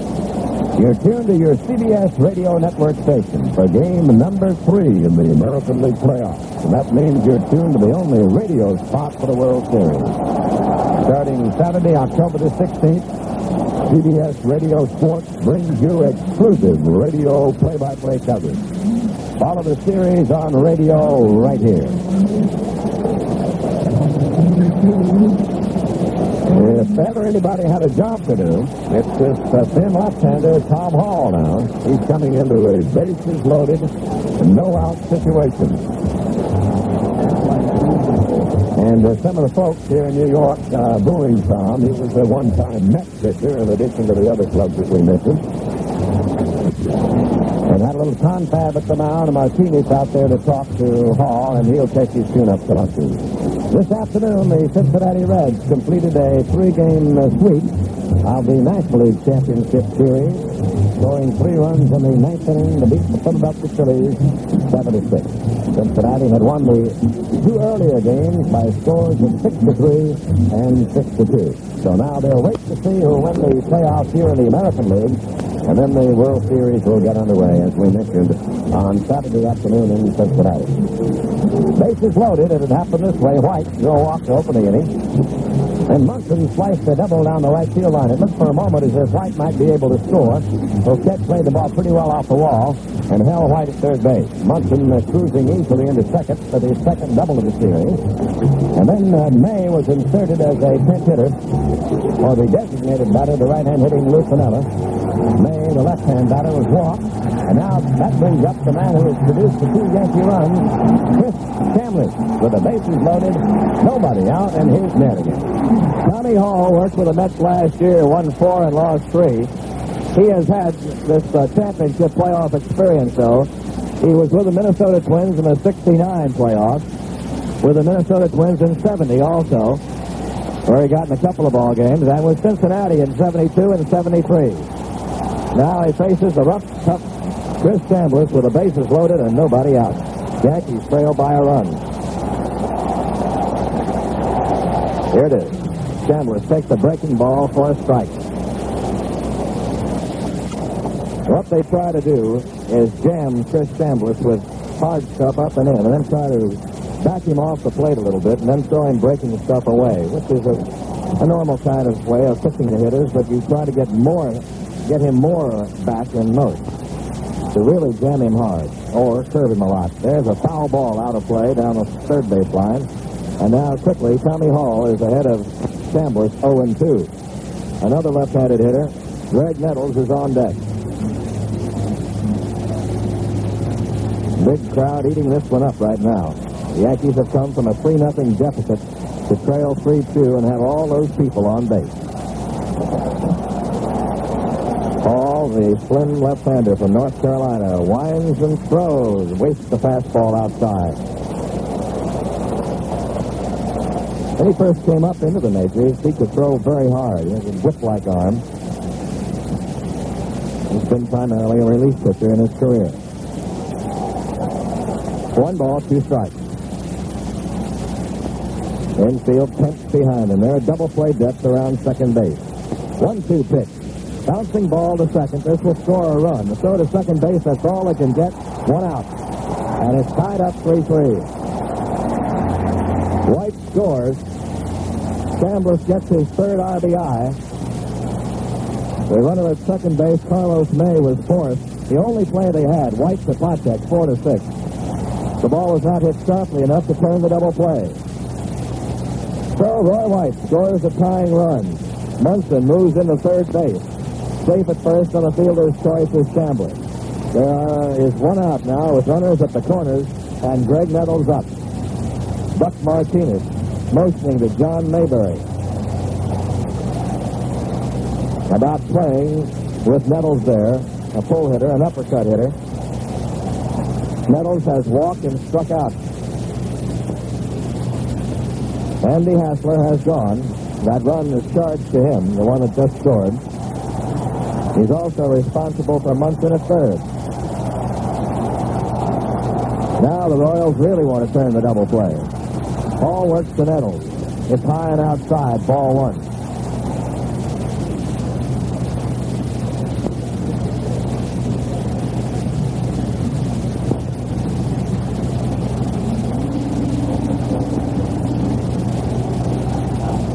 Steve Mingori throwing in the bullpen. Littell has been out there with him. Strike. swinging, and the count evens up one and one to Nettles. Left-hander Steve Mingori is the primary left-hander in the bullpen for Whitey Herzog, and the hard-throwing youngster Mark Littell. One and one to Nettles. Chambliss off first, Munson off third. 3-3. It is. Line drive to center field, and it is in there for a base hit. Here comes Munson with a go-ahead run. Runners at first and second, and the Yankees lead 4-3.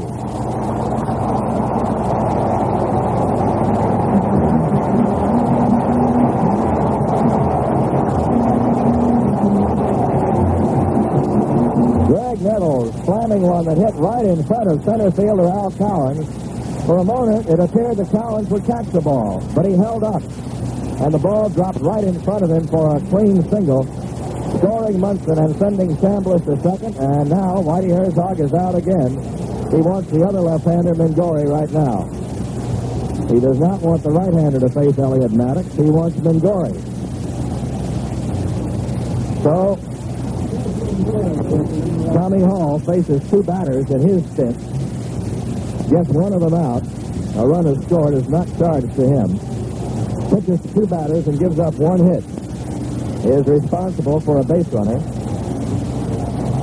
The two runs that have scored are charged to Andy Hassler, whose complete record now, five innings pitched. Gave up four hits and four runs. The Yankees have gone ahead for the first time in this ball game and are still fussing around with runners at first and second and only a couple of one out. And Maddox, Randolph, and Stanley scheduled up.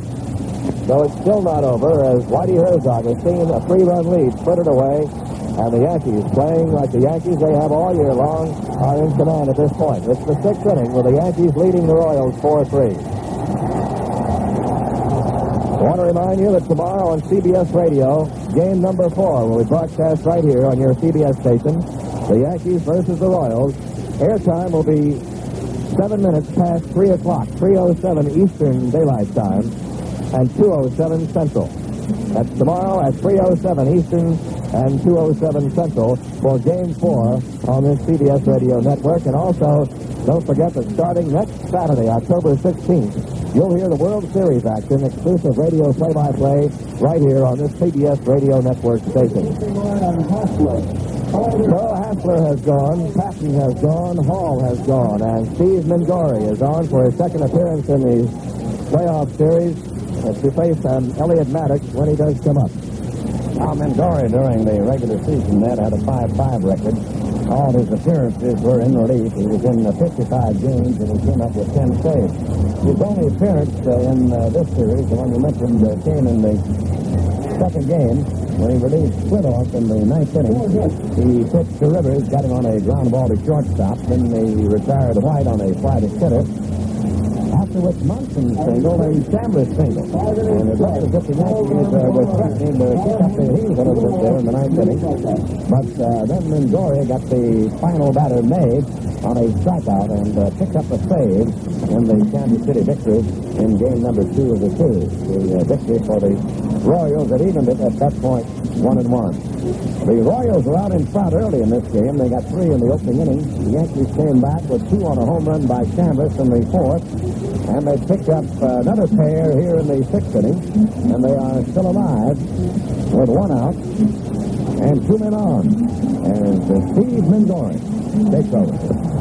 Each team in this series has shown that it can come back behind uh, from a deficit. The Yankees, of course, uh, were out in front all the way during the first game. The Royals came back to win it in the second, although the Yankees had come back to go ahead. And the Royals had a strong 3 nothing lead with Hassler looking good, but that's all gone. Elliott Maddox has struck out and grounded to short. The pitch by Mingori. Uh, ball outside. Mingori, a smallish left-hander with good breaking stuff, keeps the ball down. So the slider and the sinker. Tough on left-handed hitters. Right now, pitching the right-handed batter, Elliott Maddox. His ball, his sinker ball, will tail away from a right-hander. There's one outside, ball two. So it's two and nothing to Maddox. Long inning going here with three, four pitchers having worked here in this inning to only five batters. Now six. Six batters, four pitchers. Talk about the wheels spinning in the dugout. Here's the set by Mingori, and strike one is called. He thumbs it across that inside corner. It's two and one to Maddox. One thing among several that went wrong with the Philadelphia Phillies in their National League playoff losses was the failure of the bullpen to respond. The bullpen that had worked so hard all year. See how Kansas City does now. Curve is outside ball three. Three balls, one strike to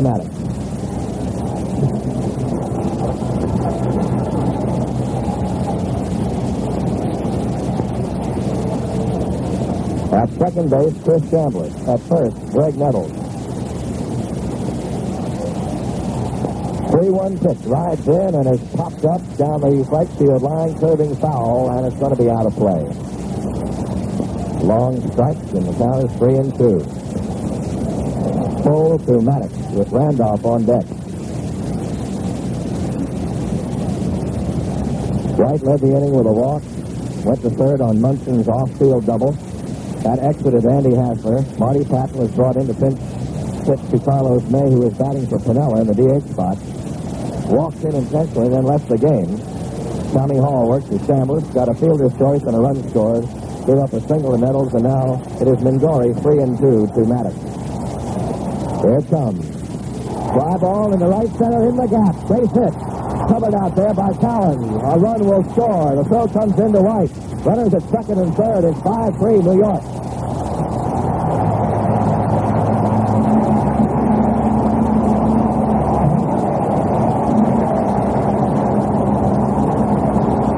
A double into the right center field alley by Elliott Maddox. Scoring Chambliss and sending Nettles to third. And the Yankees are running wild here. And again, from the dugout comes manager Whitey Herzog. He is down to about his last man out there, except for Doug Bird. He's going to bring Mark Littell in while this game is still close. The bullpen has not worked for him. The bullpen, which uh, had been effective throughout the year with fellows like Pattin, Hall, Mingori, Littell, so far has fallen down tonight. So Mingori pitches no part of an inning, gives up one hit, is responsible for a run. The run is scored by Sandler is charged to Marty Pattin. So Pattin, with no part of the inning, gave up no hits, one run, one walk. And uh, anything that's left now is charged to Hall and Mingori. So Steve Mingori, facing the right-handed batter, gives a base hit to right center field. And we'll see uh, in the morning, Ernie, or after the game, whether the people who like to second guess these things and look at it in hindsight will say, why did they bring Mingori, a left-hander, in to face Elliott Maddox, the right-hander, unless they feared that maybe a left-handed batter would be installed by Billy Martin. Well, there'll be uh, plenty of time for that, and I'm sure a lot of fellows uh, and uh, ladies too will take advantage of the old American pastime to write the second guess. Here's the Country Littell, as they call him, uh, big right-hander coming into pitch. L-I-T-T-E-L-L. He won eight and lost four in the regular season and had 60 appearances, and uh, all of those were in relief except one time he started.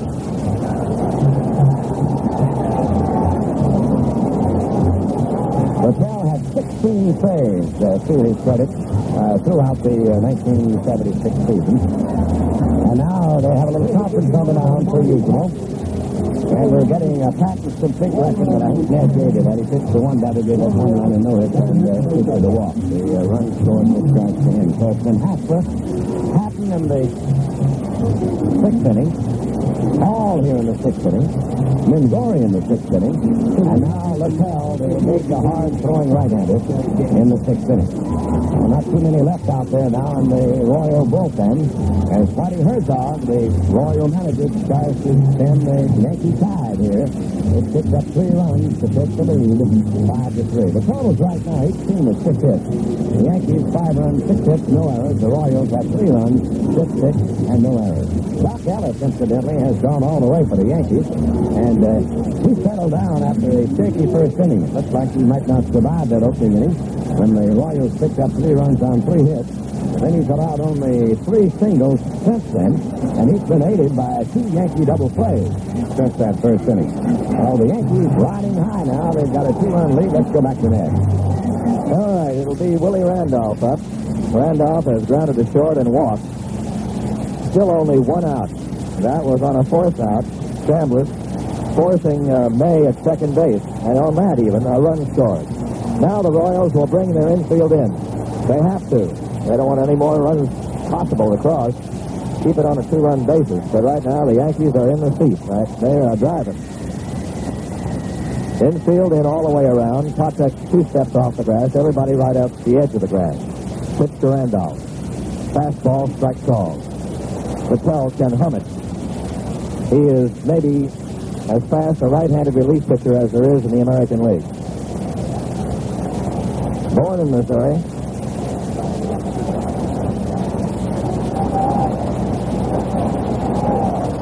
Here's the steady, working from a stretch with runners at second and third. Pitching, inside fastball, ball one. One ball, one strike. Yeah, this is the kind of spot where Billy Martin likes to use the old squeeze once in a while. I'm sure that the Royals will be looking out for it. Well, think about it. Uh, they uh, really have it uh, somewhat in their favor because they are drawn in. The point they're not deep. But Martin does a lot of things.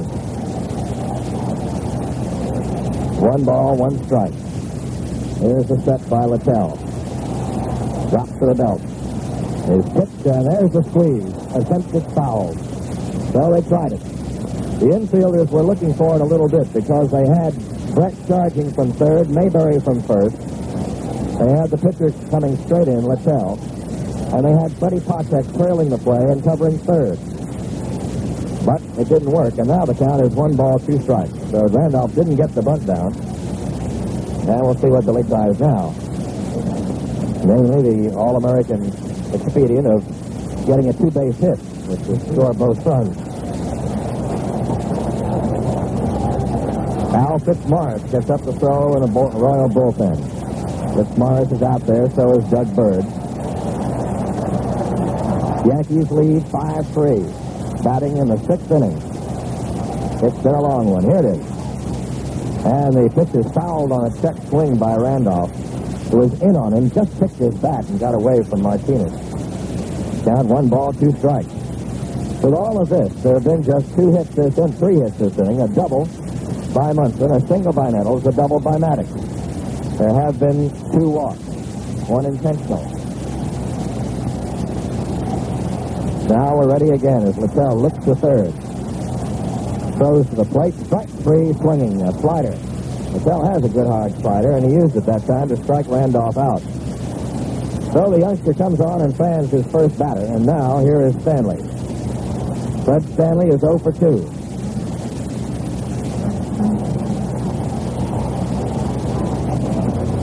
Stanley popped to shortstop and grounded to first. Martinez is out talking to Littell. One thing that you don't do is let down on the number nine hitter, a fellow like Stanley, which some clubs have. And he hurts you. He is four for nine at this point in this ser- series. Got three hits in one game. They don't him to pull. Cowens is over toward right center. Whole outfield is pushed around to right. They get in the left field line. With Brett stand the pitch to him. Slider away, ball one. Yankees lead by two. They've scored three runs in this sixth inning. They got their other two in the fourth on Chambliss's two-run homer. The Royals picked up three in the top of the first inning, right off the bat off Dock Ellis.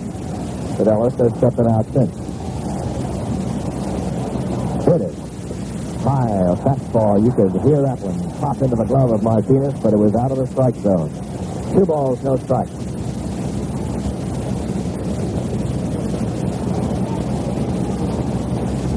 Two and nothing to Stanley. Mickey Rivers on deck.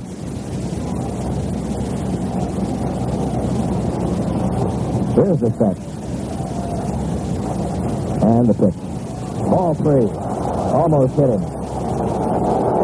One thing that you would think that Littell would not want to do is walk the number nine hitter and bring up Rivers, the left-handed batter who can kill you in a lot of ways. That would bring up Mickey with the bases loaded. He's within one pitch of doing that. Three and nothing to Stanley. It is. Strike call, three and one. Now Fred checks with Howser at third. Him to take another one. Or go for it if it's uh, right around the wheelhouse somewhere. Three balls, one strike. Chambliss at third base. Or Nettles at third, rather, and Maddox at second. Here is the 3-1 pitch, and it's ball four. Bases loaded. Littell walks Stanley. He's at first. Maddox at second. Nettles at third, and the ninth man of the inning coming up, Mickey Rivers. Rivers has had one hit in three trips, an infield single in the first. Well, the infield moves back now. I'm not even worrying about anybody except Rivers himself. They don't move back deep. They shorten up a little bit at short and second because of Mickey's speed. But there is a play at any base. So they don't necessarily have to go for him. Then he shortens up and takes high and inside for a ball. Galen Cisco, the pitching coach, now is sent out by Whitey Herzog who talks to his pitcher and try to calm the youngster down.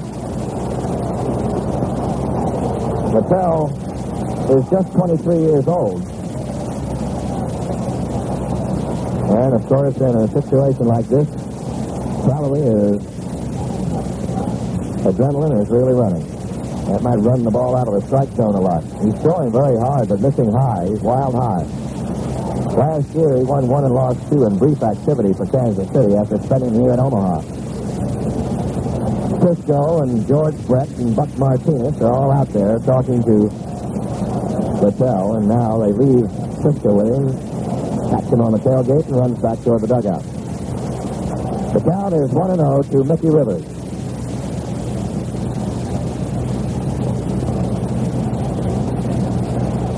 He's about as welcome as a barrel of electric eels to a pitcher in this situation. It is. Strike called. Rivers just kind of floating the bat back and forth in pendulum style. It's just taking on that one all the way. One ball, one strike. Rivers, as we've mentioned, does not often walk. He did Sunday once and surprised everybody. Here's the pitch. Strike swinging was challenged by a fastball from Mark Littell. The count is now one and two to Rivers.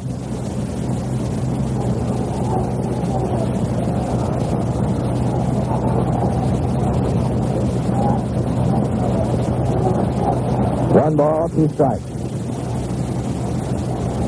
Here's the set. The pitch. Fly ball, back of shortstop, back of third, over for Patek. He's got it in fair ground to end the inning. So it mercifully ends for the Kansas City Royals in the sixth inning as nine men come to bat for New York. They score three runs on three hits. There were no errors, and three were left. And the score at the end of six is Yankees five, Royals three.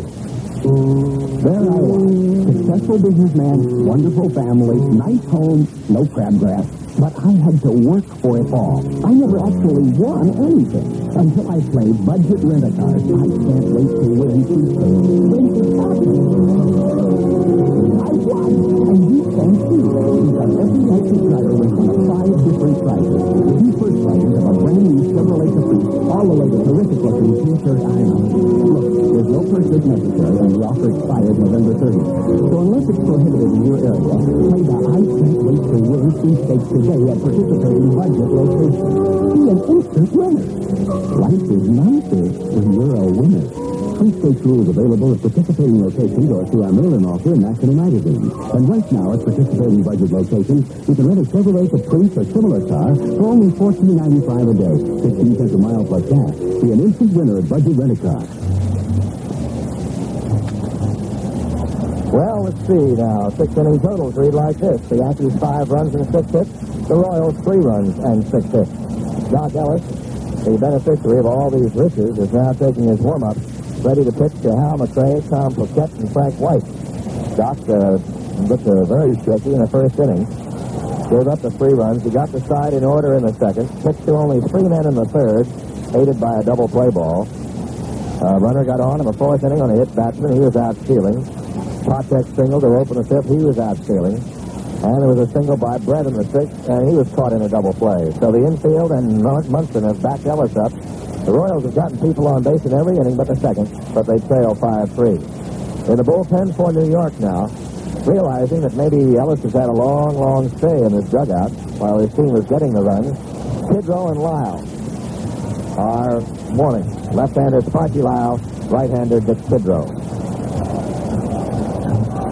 So Whitey Herzog, who is making all the moves, getting every pitcher that he possibly could in there, and uh, has kept this thing relatively close. When one big hit, other than the double by Maddox, especially if there'd been a big one by Rivers, could have put this game out of reach, or just about. Well, there's plenty of time left in this one. We're in the top of the seventh. McRae, the batter, hasn't been up officially. Sacrifice fly and hit by a pitch. Fly ball right field. Not deep enough. Under it is Maddox. Elliott one hand. That's all. McRae flies to right. That's one away. Tom Poquette has doubled and struck out. He doubled home a run in the first inning. Had three hits and eight times up in the series. Left-handed batter. Now the Royals must needs get people on base, and trailing by two runs, they can still run a little, but maybe not as much as when they were ahead. Can't take too many chances. They have to get back in this thing. The strike is called on Poquette. They get in, and in on a one-run basis, and they can try to advance that man to second base. Right now, they need two to tie. Change up by Ellis, bounced foul past first. Dock came in with a good change that time and had Poquette off balance. He was swinging way ahead of it. Nothing in two to Poquette. Frank White on deck, but he's not going to bat. Cookie Rojas has come out and is kneeling on deck and will bat for White. Cookie Rojas.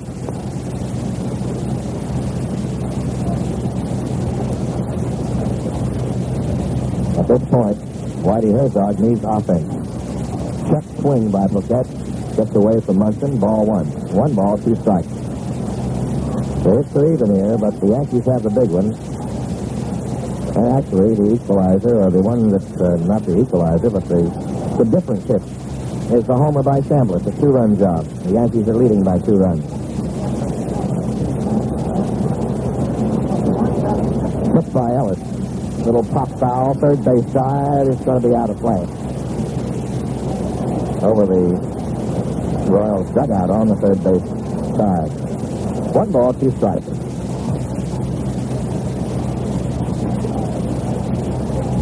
Game here tomorrow on the CBS radio network tomorrow afternoon. What? Well, we'll see whether it'll be the finish of this thing or whether it will be carried over to Thursday, but there will be one tomorrow. Strike three, swinging. Dock Ellis with the slider, running in on Poquette, strikes him out. That's four strikeouts for Ellis. Two out, and Cookie Rojas batting for Frank White. This is Rojas' second appearance as a pinch hitter in this series. Right-handed batter, the veteran who for many years held down second base here, and of course in the National League, had some fine years with the Philadelphia Phillies. The pitch is outside and high for a ball. He was a fine second baseman. He played with one of the best shortstops at that time, fielding shortstops in the National League, Bobby Wine. Pitch is outside for a ball, and some wag somewhere wrote about the fine the plays of Wine and Rojas. That's pretty bad. Down ball to second. Picked up by Randolph. Throws to first. That's all. Cookie Rojas grounds out second to first. And it's one, two, three in the seventh for the Royals.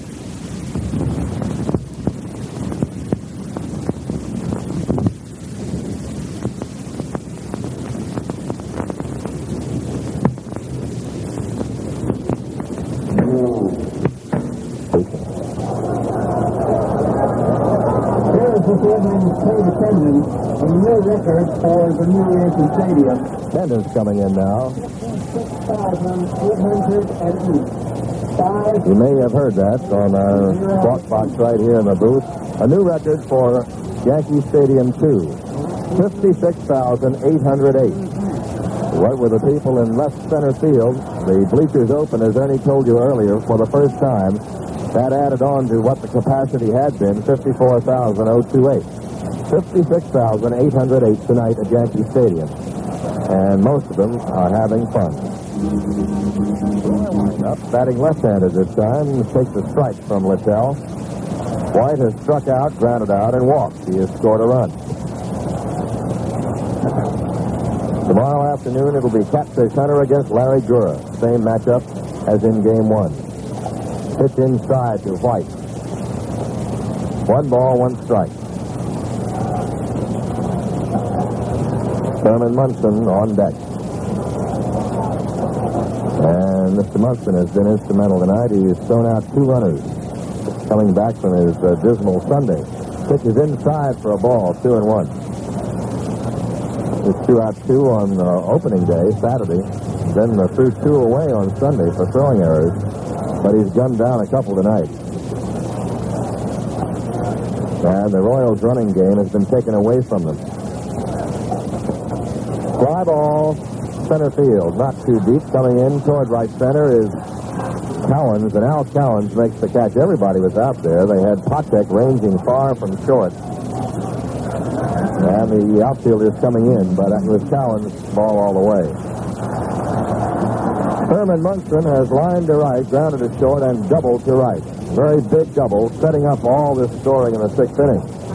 It was after a leadoff walk to Roy White, and the double got the starter, Andy Hassler, out of there. Munson, the batter, with Carlos May on deck. One out, Yankees leading 5-3, seventh inning at New York.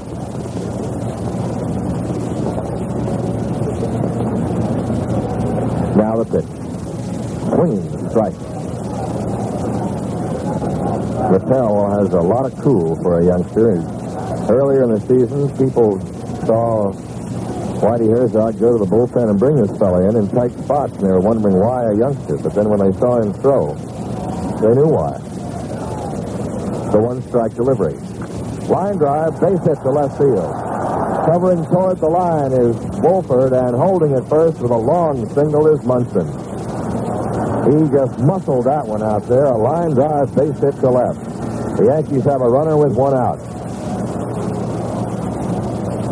So the Yankees have and people on base off every pitcher that they have faced. That's the first hit off Littell and the seventh for New York. Carlos May up. Batted for Piniella in the DH spot in the sixth inning and was intentionally walked. Didn't work too well. He was forced later on, but two runs surrounded that. Patek and Rojas, the double play depth. Cookie Rojas playing second base now after batting for Frank White. The pitch. High, strike call right at the shoulders. Fastball rode right in there, and nothing in one. Outfield straightaway on May. Stokes way up on the bat. Red glove on the right hand and a white glove on the left. Fastball up and away. Ball one. One ball, one strike. Big bang out crowd at Yankee Stadium for this first game in this new ballpark of a playoff nature. The site itself, however, has seen others. Many others. Here's the stretch by Littell. So to first, not in time. Mayberry holding against Munson at first. Rojas is the second baseman. Patek at short. And George Brett at third. It's Wohlford, Cowens, and Poquette left to right in the outfield. The pitch. Strike called outside corner. One ball, two strikes. Pitcher is Mark Littell, and the catcher is Buck Martinez.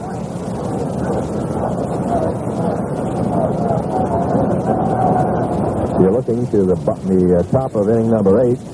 Patek, Martinez, and Wohlford will be scheduled up for the Royals. They've got to get into that 90-foot game again. Strike three, swinging. May is out of there, two away. Second strikeout for Littell. The hand for Chris Chambliss. He has knocked in three of the five Yankees runs, two of them with a homer in the fourth, and another with a fielder's choice in the sixth. He is one for three.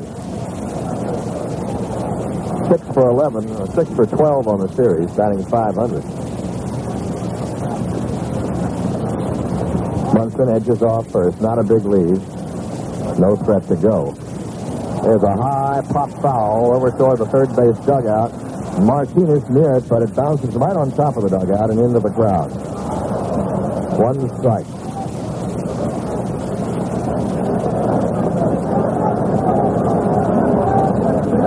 The Cincinnati Reds are National League champions again, defeating the Philadelphia Phils 7 to 6 this afternoon at Cincinnati. Big ninth inning. They were trailing 6 to 4. It appeared the Phils were going to stay alive. They had Ron Reed in there, been their best reliever all year. And immediately, bang, home run, George Foster. Next man up, bang, home run, Johnny Bench. Tied it up, and eventually they went on to win on a chopping ground ball to first with the bases loaded. So they will wait, play inter-squad games, and see what happens here. It'll start Saturday in the National League city, Cincinnati.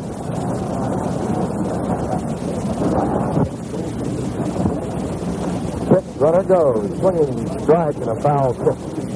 And Munson, as they had a play going, will have to come back. He was not going as a stealer. They had Chandler swinging and tried to get Thurman a jump or two or a step or two over there. The count is 0 2 to Chandler. Yankees leading 5 3. They're batting in the seventh.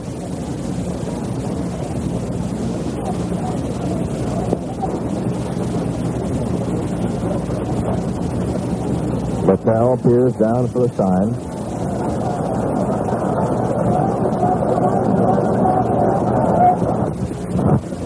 Goes to first. A hard throw over there, but Munson is only two steps off. Gets back easily. Up.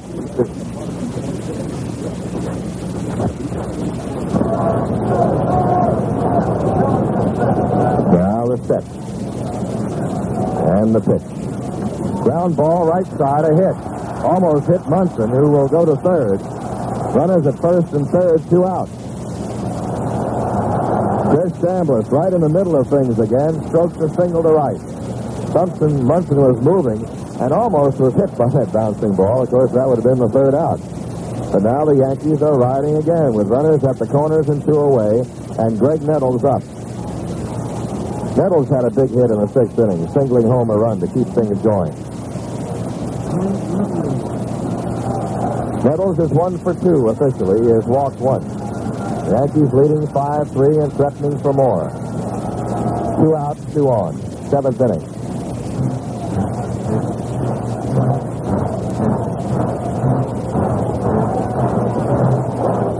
Royal infield, shading Nettles toward right, playing very deep in the infield.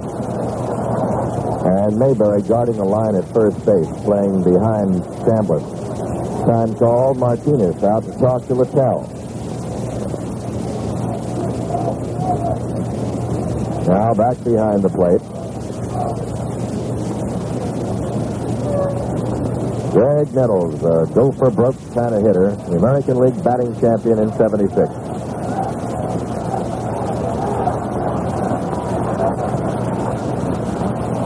Littell is ready and throws, and it's outside low, ball one.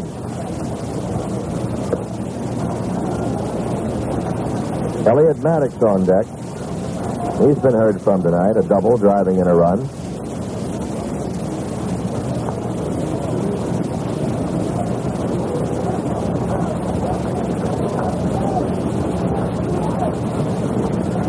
One ball, no strike.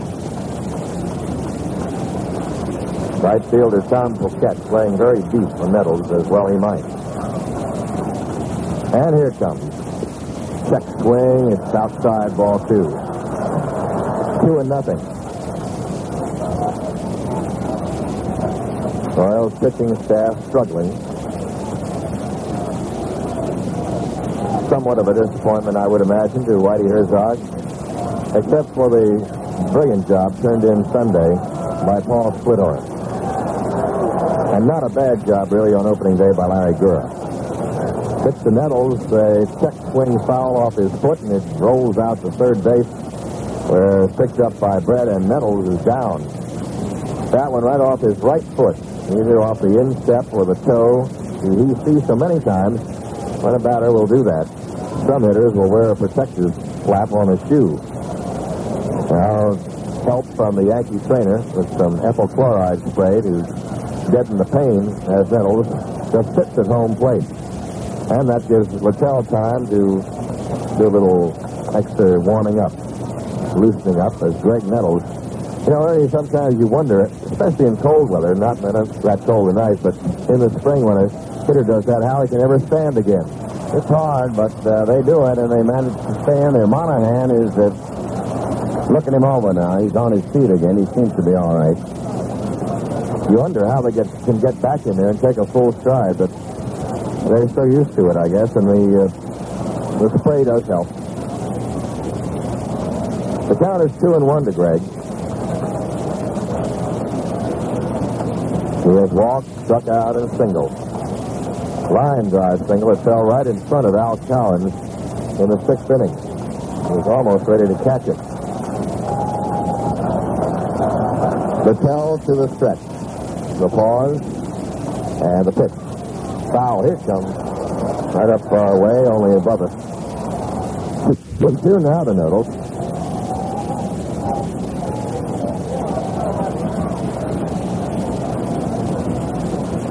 Munson at third base and Chambliss at first. Two outs. Littell working very, very deliberately. Reads his sign from Martinez. Now gets set. There it comes. There goes Chambliss, fouled back. Chambliss moving to second base has to return as Nettles took a big cut and fouled it to the screen. Count remains two balls, two strikes. Two outs and two on. Yankees five, Royals three. Royals got three in the first, the Yankees two in the fourth, and three in the sixth.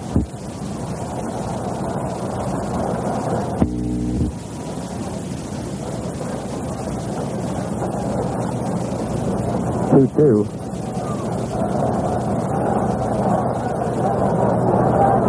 Nettles waiting, leveling the bat back and forth. Long look by Littell.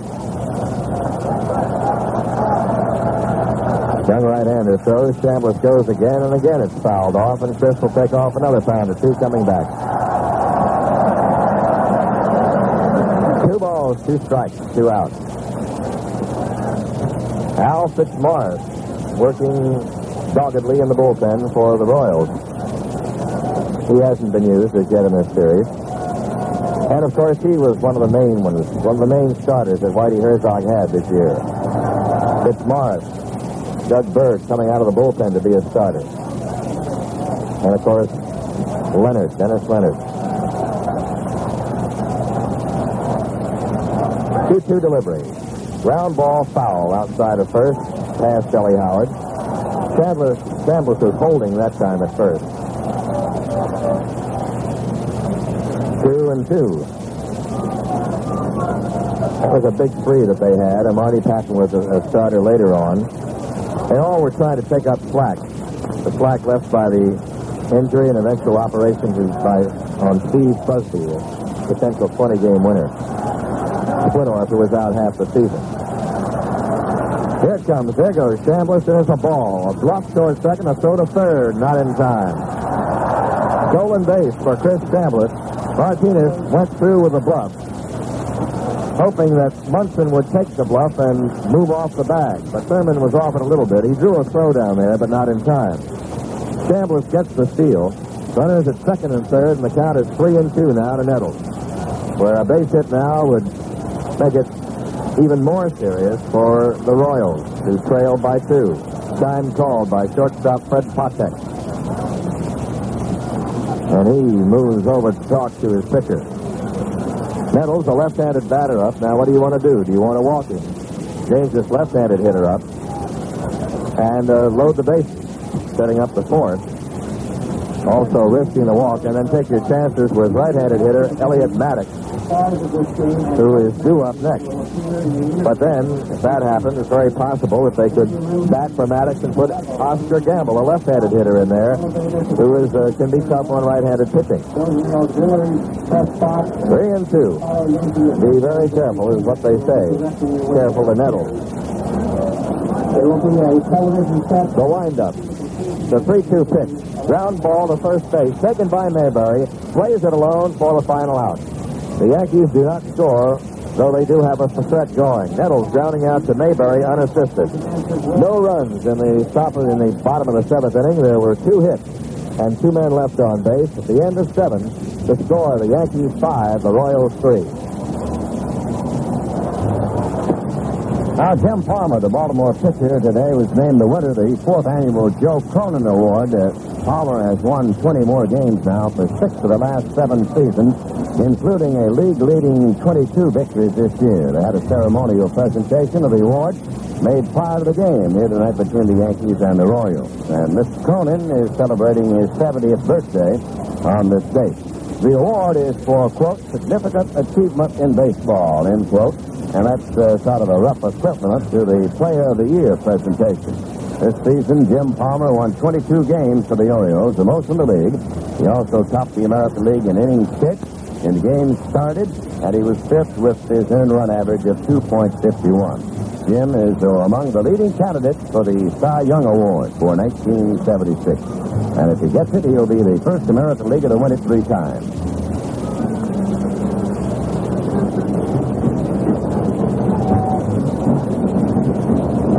To your CBS radio network station for game number three in the American League playoffs. And that means you're tuned to the only radio spot for the World Series. Starting Saturday, October the 16th, CBS Radio Sports brings you exclusive radio play-by-play coverage. Follow the series on radio right here. Well, a lot of folks talking about the Cincinnati Reds and what a fine ball club they are, and deservedly so. Have proved themselves the best in baseball over the last couple of years. They will face the winner of this series, of course, starting Saturday afternoon. But a word about the Philadelphia Phillies, who did an excellent job and were an awesome baseball team for most of 1976. They won 101 games, just one less than the Reds who beat them in the playoffs. But you'll hear from the Phils for quite a few seasons to come. Freddie Patek bounces one foul as we start the eighth inning. Patek has grounded out and singled. The Royals trail the Yankees five to three. We're running out of track here. It's the eighth inning. Patek, Martinez, and Wohlford scheduled up, and Martinez will not bat. Jamie Jamie Quirk is on deck. Left-handed hitter. As Whitey Herzog feels that he better go to his bench. It's one and one now to Patek. Foul back.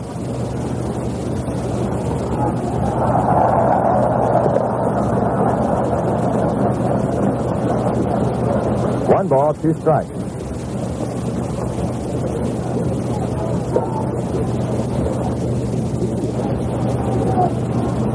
Dock Ellis has gone all the way for New York. Pitched himself a strong ball game since the first inning when he was cold at the start. Drive to third. Nice play by Nettles on the trap hop. He throws him out. Good play on a ball that exploded at his feet. He stayed right with it and threw out Patek. One away. Two good plays by Nettles in this game. Here's Jamie Quirk, left-handed pinch hitter, coming on to bat. Batting for Buck Martinez, so there'll be another catcher in the bottom of this inning. Jamie.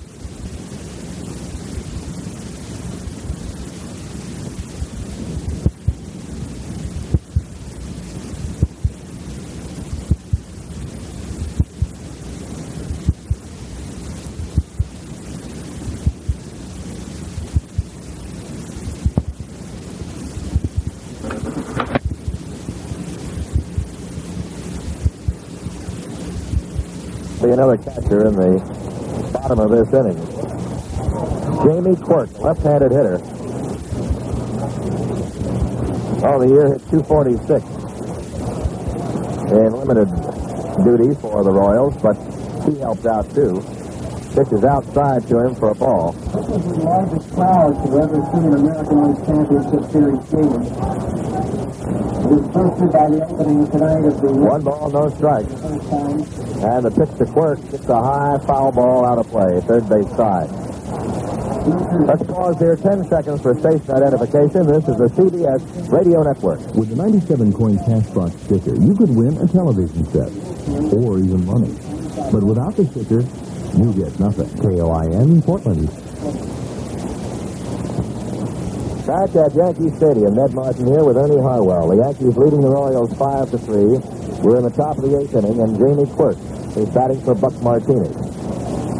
He was the top left-handed pinch hitter for the Royals this year. Inside, the slider from Dock Ellis. Two balls, one strike.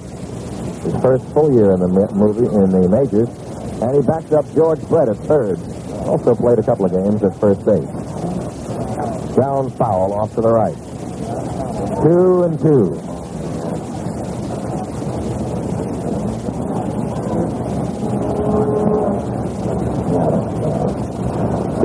Two strikes.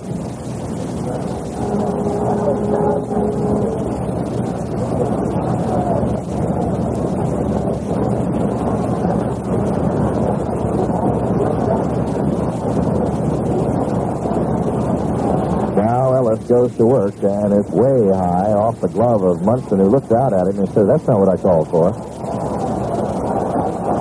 Both bullpens are busy with Lyle and Tidrow in the Yankee pen, and Dennis Leonard, who started uh, the Sunday game, right-handed, going with Paul Splittorff in the Royals bullpen. The count is two and two, and the scoreboard has three and three up there. Not easy. no, it isn't. For a while it was two and three, and then they changed it to three and three. Ellis working to Quirk. And a way outside pitch. It's off the edge of the glove by Munson. Thurman having a time with Ellis right now.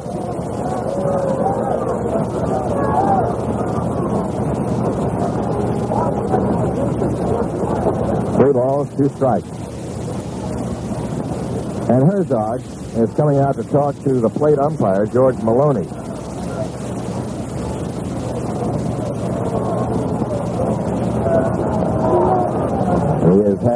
Word. I don't know what that was either.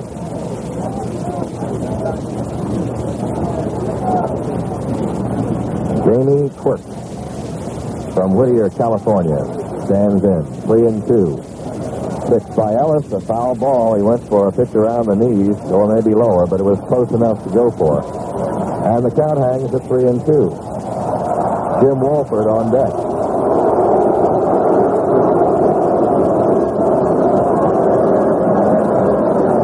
Saw one of the policemen. I don't know what that was for. Somebody reached over and got a baseball, and I guess they're going to uh, say it's illegal. Strike three swinging. Dock Ellis with a sinking fastball strikes out pinch hitter Jamie Quirk. There are two away. Jim Wohlford is up. He has walked, grounded out, and flied to center, and Billy Martin wants a word with Ellis. Munson is out there talking. And Nettles is over from third. Yankees now just four outs away from a very big, big win in this playoff series and an edge. A big edge going into tomorrow afternoon.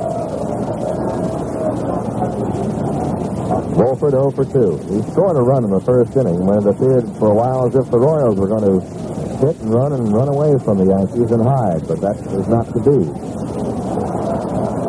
Strike called, slider hitting the outside corner.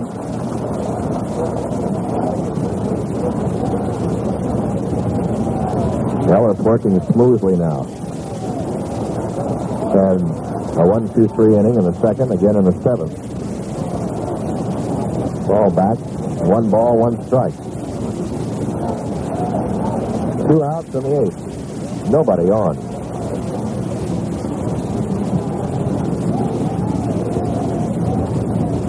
Fellas reads the sign and goes to work. Ball outside, two and one.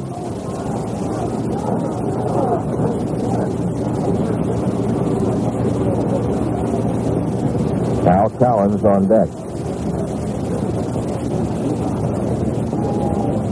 Two one pitch. Low and outside, ball free, three and one. No doubt about it. The Royals do miss Amos Otis, regardless of what's said or what bravado is shown. You just don't uh, get a player of that caliber out in a series like this and not feel it. Ball four. Wohlford is on. And that is not to knock Jim Wohlford, who's done a good job playing the outfield and being on base a while. Dock Ellis walks his second batter. He's hit one. And now, as it turns out, the tying runs at the plate for the Royals. Al Cowens, who does not hit the long ball, is one for three tonight. Singled in the third. The Royals have not been able to lay back and wait for the long ball this season. Mainly because their their main home run hitter, John Mayberry, has had an off year.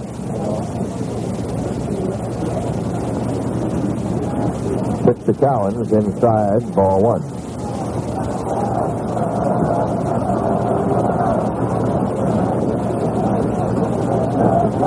Ellis has fanned five while walking two. Strike. One ball, one strike. Yankees five, Royals three. Royals batting in the eighth. Two out, one on.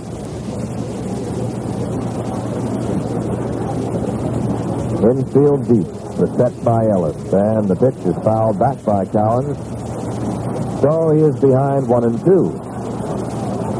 And he's been pitched outside by Ellis all night long, breaking stuff away, and it's given him trouble. He's made, managed one hit, a leadoff single in the third, but he was doubled up after that.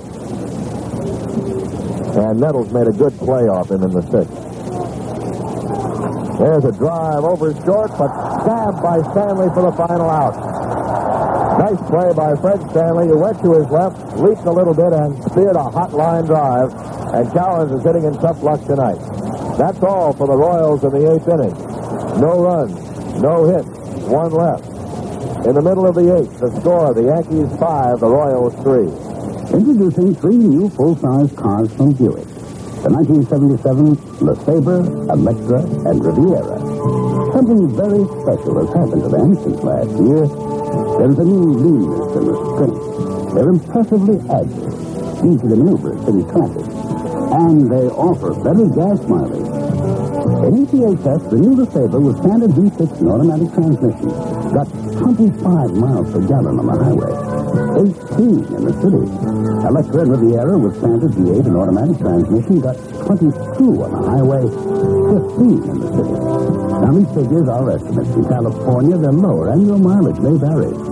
But those are remarkable mileage numbers for luxurious six-passenger automobiles. LeSabre, Electra, and Riviera. They're the full-size cars of the future.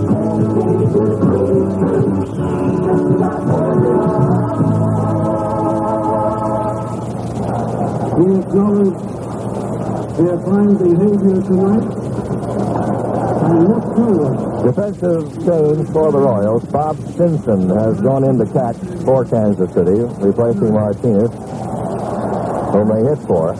Bob Stinson catching, that's the only other change, the only change in this inning for uh, Whitey Herzog. The Royals are trailing the Yankees 5 to 3, and the Yankees are at bat, will be at bat in the bottom of the eighth inning with the lower third of their order coming up against Mark Littell. Maddox, Randolph, and Stanley scheduled up. Yankees with two big innings, the fourth and the sixth, with two in the fourth and three in the sixth. And the Royals got their three runs in the first, so they've been the, the big inning concept tonight.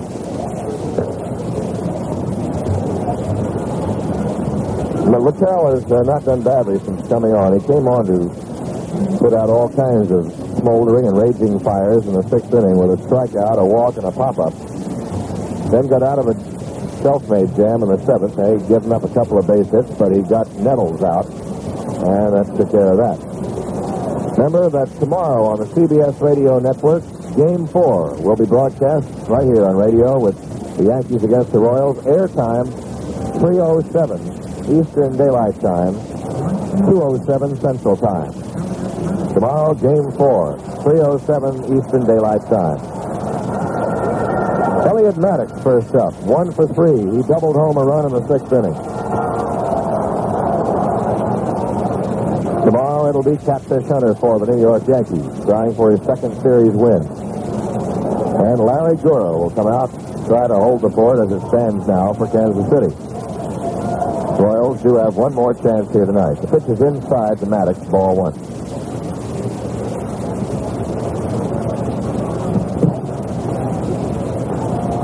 Littell reading the sign and going to work on Maddox. Foul ball out of play toward the right side and toward the upper deck, into the upper deck.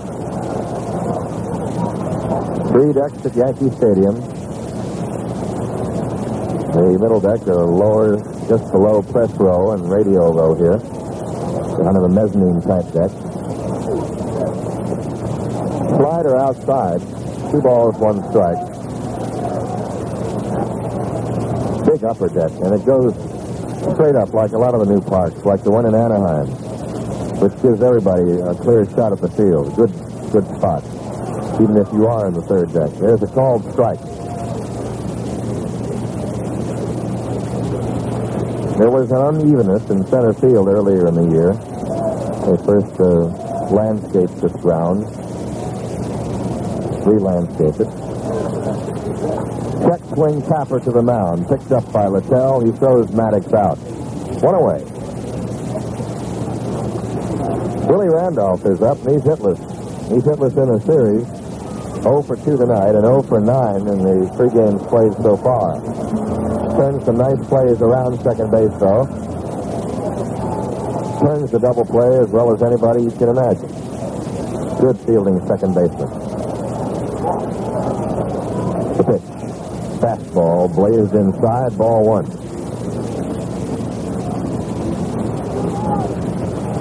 Yankees leading 5-3 over Kansas City. Now, bottom of the eighth inning, one out. Ground ball past the mound this time and into center field. First hit for Willie Randolph in the series.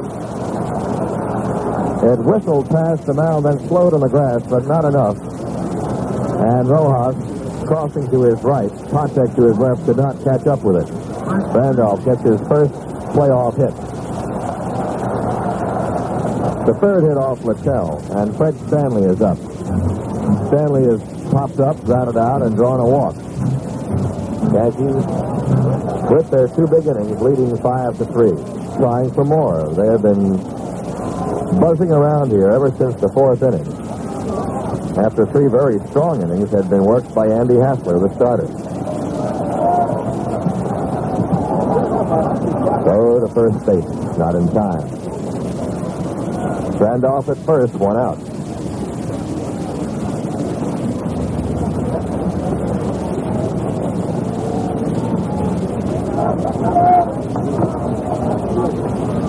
Littell works. And it's way outside, not a pitch out. A ball. In the Royal Knights, their last chance, they will have their middle three up. They're the belt of their batting order, Brett, Mayberry, and McRae.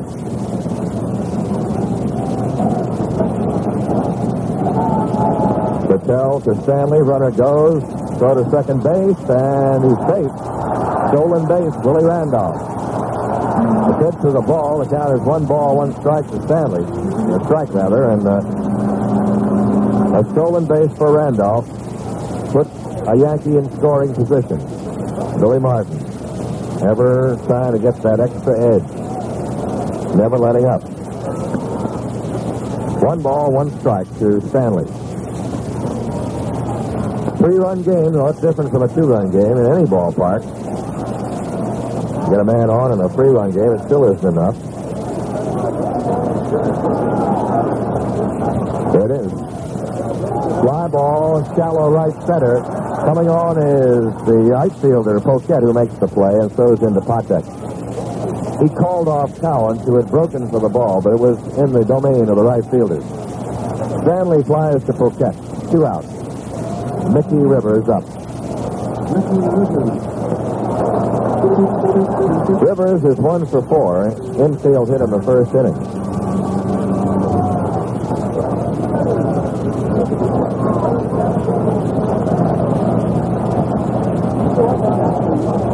Rivers has three hits and 13 times ups in this series. Takes the pitch low and outside, ball one.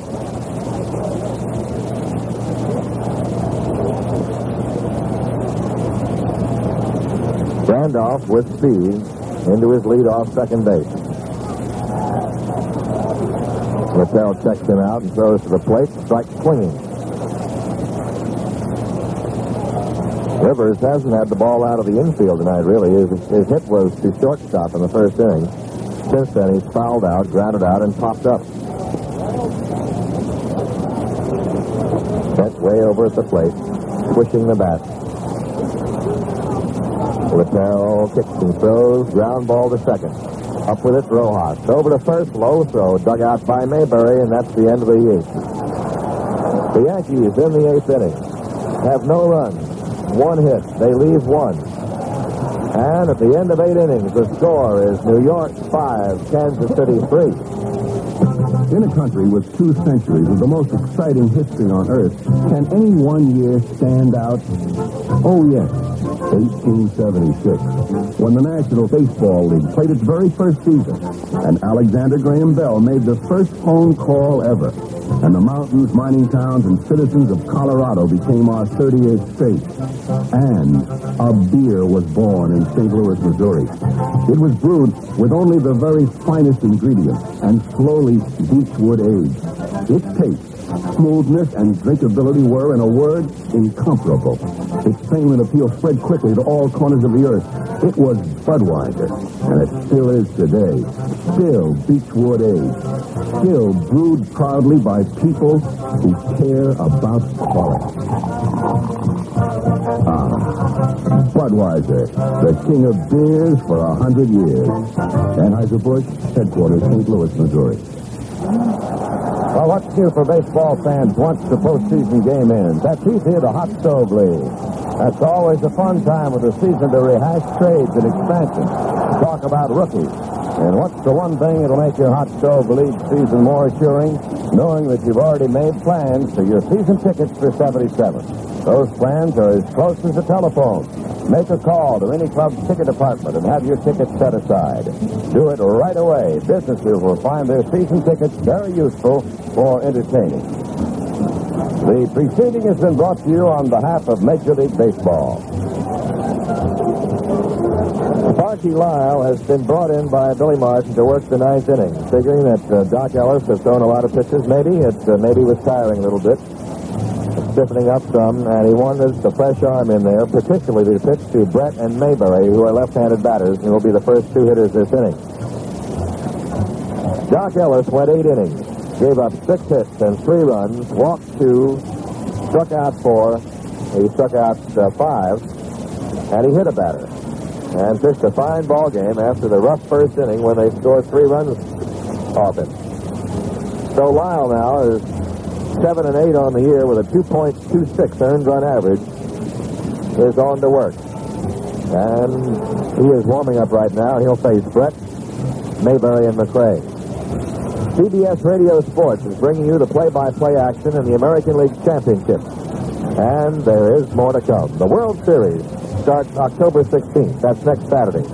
And you'll hear exclusive radio coverage, play-by-play, of the 1976 World Series right here on this CBS Radio Network station. Lyle has completed his warm-up. He is making his first appearance in this playoff series. Dick Tidrow is the only other Yankee reliever to make a, an appearance, and he worked in Sunday's game. First man up will be George Brett, and he is two for three. Brett is now six for ten in this series. He has knocked in one of the runs tonight and scored one. And Lyle is here to face him.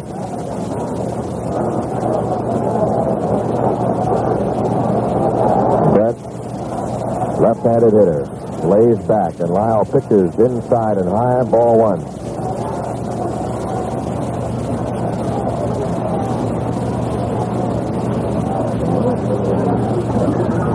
To the windup.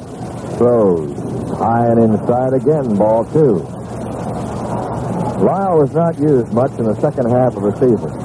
Mainly, he said, and he admitted, that uh, Grant Jackson had done a super job from the left side along with right-hander Tidrow. High ball three. So he said, uh, I haven't had much work, but I'm ready. Sparky has the good slider. He is, that is his outfit. Ball four. Brett walks. He's on base again for the third time he's on base, and that means that Mayberry is the tying run. As will everybody be as long as the man is on here. The Yankees lead it five to three. As the Royals try to do something here in the ninth inning. They're battling now. Backed up here with a 5-3 score against them in game three. And the prospect of going against Catfish Hunter with the deciding game, if that's the case, tomorrow. There's a strike to Mayberry taking on that first pitch. John has had one hit in three trips, a single in the left to left center field in the first inning. Wow works again, and there's a long drive to right field, but it hangs up. Under it is Maddox. He comes in, he's got it, and there's one away. It started out well, but it just died. And it sounded as if Mayberry may have broken his back. I think he did break it, man. He uh, got the, the wood on it, but then the wood cracked on him. Yeah, that's uh, held it all up. It just died out there. So there's one away as Big John was trying to tie it up right there. Now it's Hal McRae, and McRae is due. Right now, he is the only member on either team of the starting pitch uh, players not to have a hit in this series so far. He is 0 for 8. He did have a sacrifice fly in the first inning tonight to drive in a run. He was hit by a pitch in the fourth. He's 0 for 1 in this game. 0 for 8 on the series. Infield a double play depth. The pitch is high, ball one. Sparky Lyle from Reynoldsville, Pennsylvania. Originally. Foul carved back into the seats by McRae. One ball, one strike.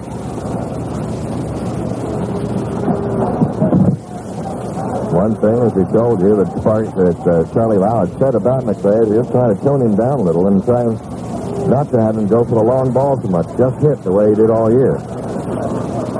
Sends a fly ball going foul down into right field and in the crowd. One ball, two strikes. Brett at first base, one out. Yankee bullpen has left-hander Grant Jackson, right-hander Dick Tidrow working. Been a lot of work in those bullpens tonight, both sides. They're all warm. They're ready to go. Everybody's been up, just about. Except Bird and the Kansas City pen.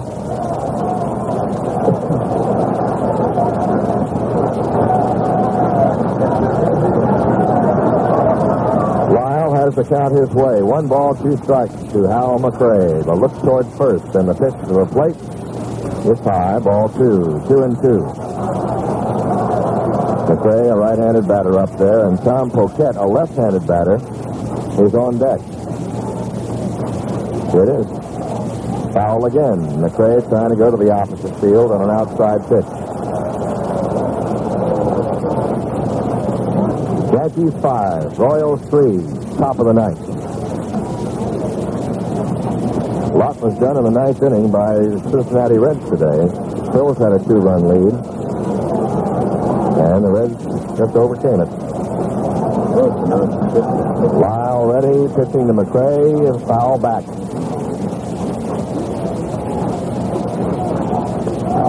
Well, one half of Hal McRae's dream has come true. The Cincinnati Reds, whom he used to play for, won their side of it in the National League. What he has wanted to do was get into the World Series against them. They're the team that traded him away.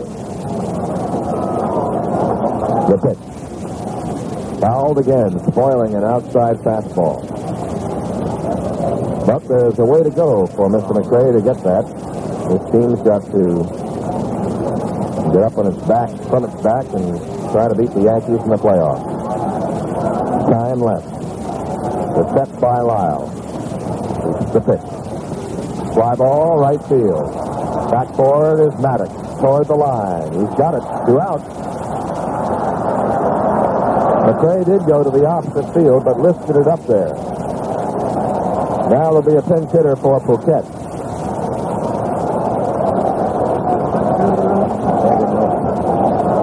David Nelson, an infielder, is going to bat for Tom Poquette. Nelson is a right-handed hitter.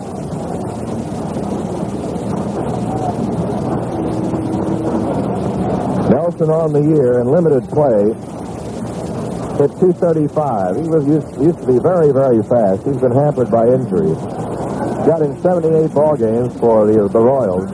Had one homer and 17 runs batted in. Had uh, four doubles and a couple of triples. David Nelson has been around in the majors. Last team he played for, the Texas Rangers.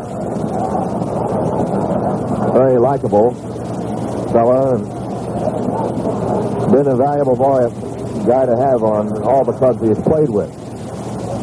David Nelson, the Royals down to their last out, trying to hang in there, get one up on the Yankees, but they trail by two runs. The Yankee bench. Howser motioning Nettles at third to come in a half step. Nettles can, I mean, Nelson can still run. There's a ground ball hit toward third. It is a foul ball off the foot of Nelson. Runner at first is George Brett. He led the inning with a walk, but he has stayed there on two fly balls to right field.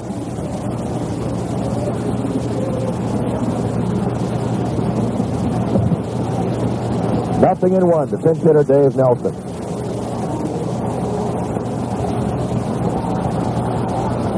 There trying to nail it down for Dock Ellis. He throws, and it's Carl's foul again. This time up into the upper deck along first base line, and a nice catch by youngster almost lost it but held on.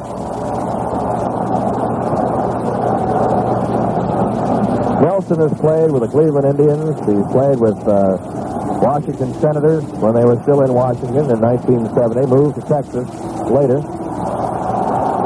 And now here. Yankee crowd roaring, sensing a win. As Lyle gets in, the count is 0-2. Here's the pitch. A ball high. Fastball upstairs, and the count is 1 and 2.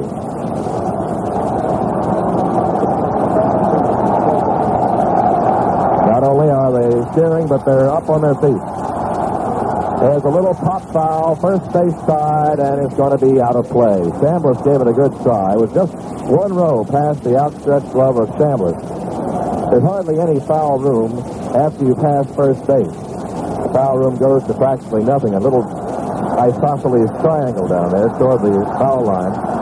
Chambliss had no room. Crowd all up, standing. Nelson waiting for the one-two pitch from Sparky Lyle as the Yankees try to make it game three the winner. Here it is. Foul ball back. Yankees leading 5-3 in the ninth. They have out-hit the Royals 9 to 6.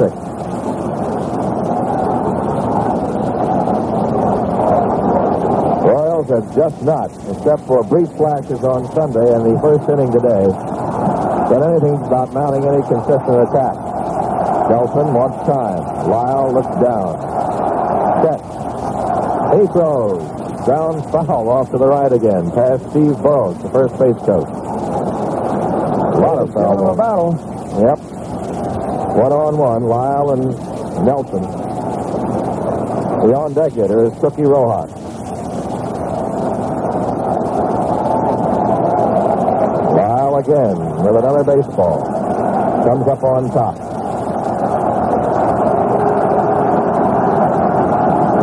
Down, plants the cut of tobacco in the left cheek. Now time called by Nelson as Lyle takes too long. Davy asks for time and backs out. Crowd riding with the Yankees. Playing it for all they're worth here at Yankee Stadium, too. One ball, two strikes. The pause. And the pitch. Fouled again. What else? It's into the first base stands this time. Nelson just picking off those foul balls like The late Nellie Fox used to be able to. Luke Appling in the old days. Richie Ashburn, guys who could foul balls almost at will. One ball, two strikes. Lyle looks down again. Fred off first. Pitch to Nelson. Ground ball to shortstop. Stanley up. Over to second. Game's over. Yankees lead two games to one. Davy Nelson finally forces the runner Brett short to second. And in the ninth inning, for the Royals, no runs, no hits, one left. Final score in game three. The Yankees five, the Royals three.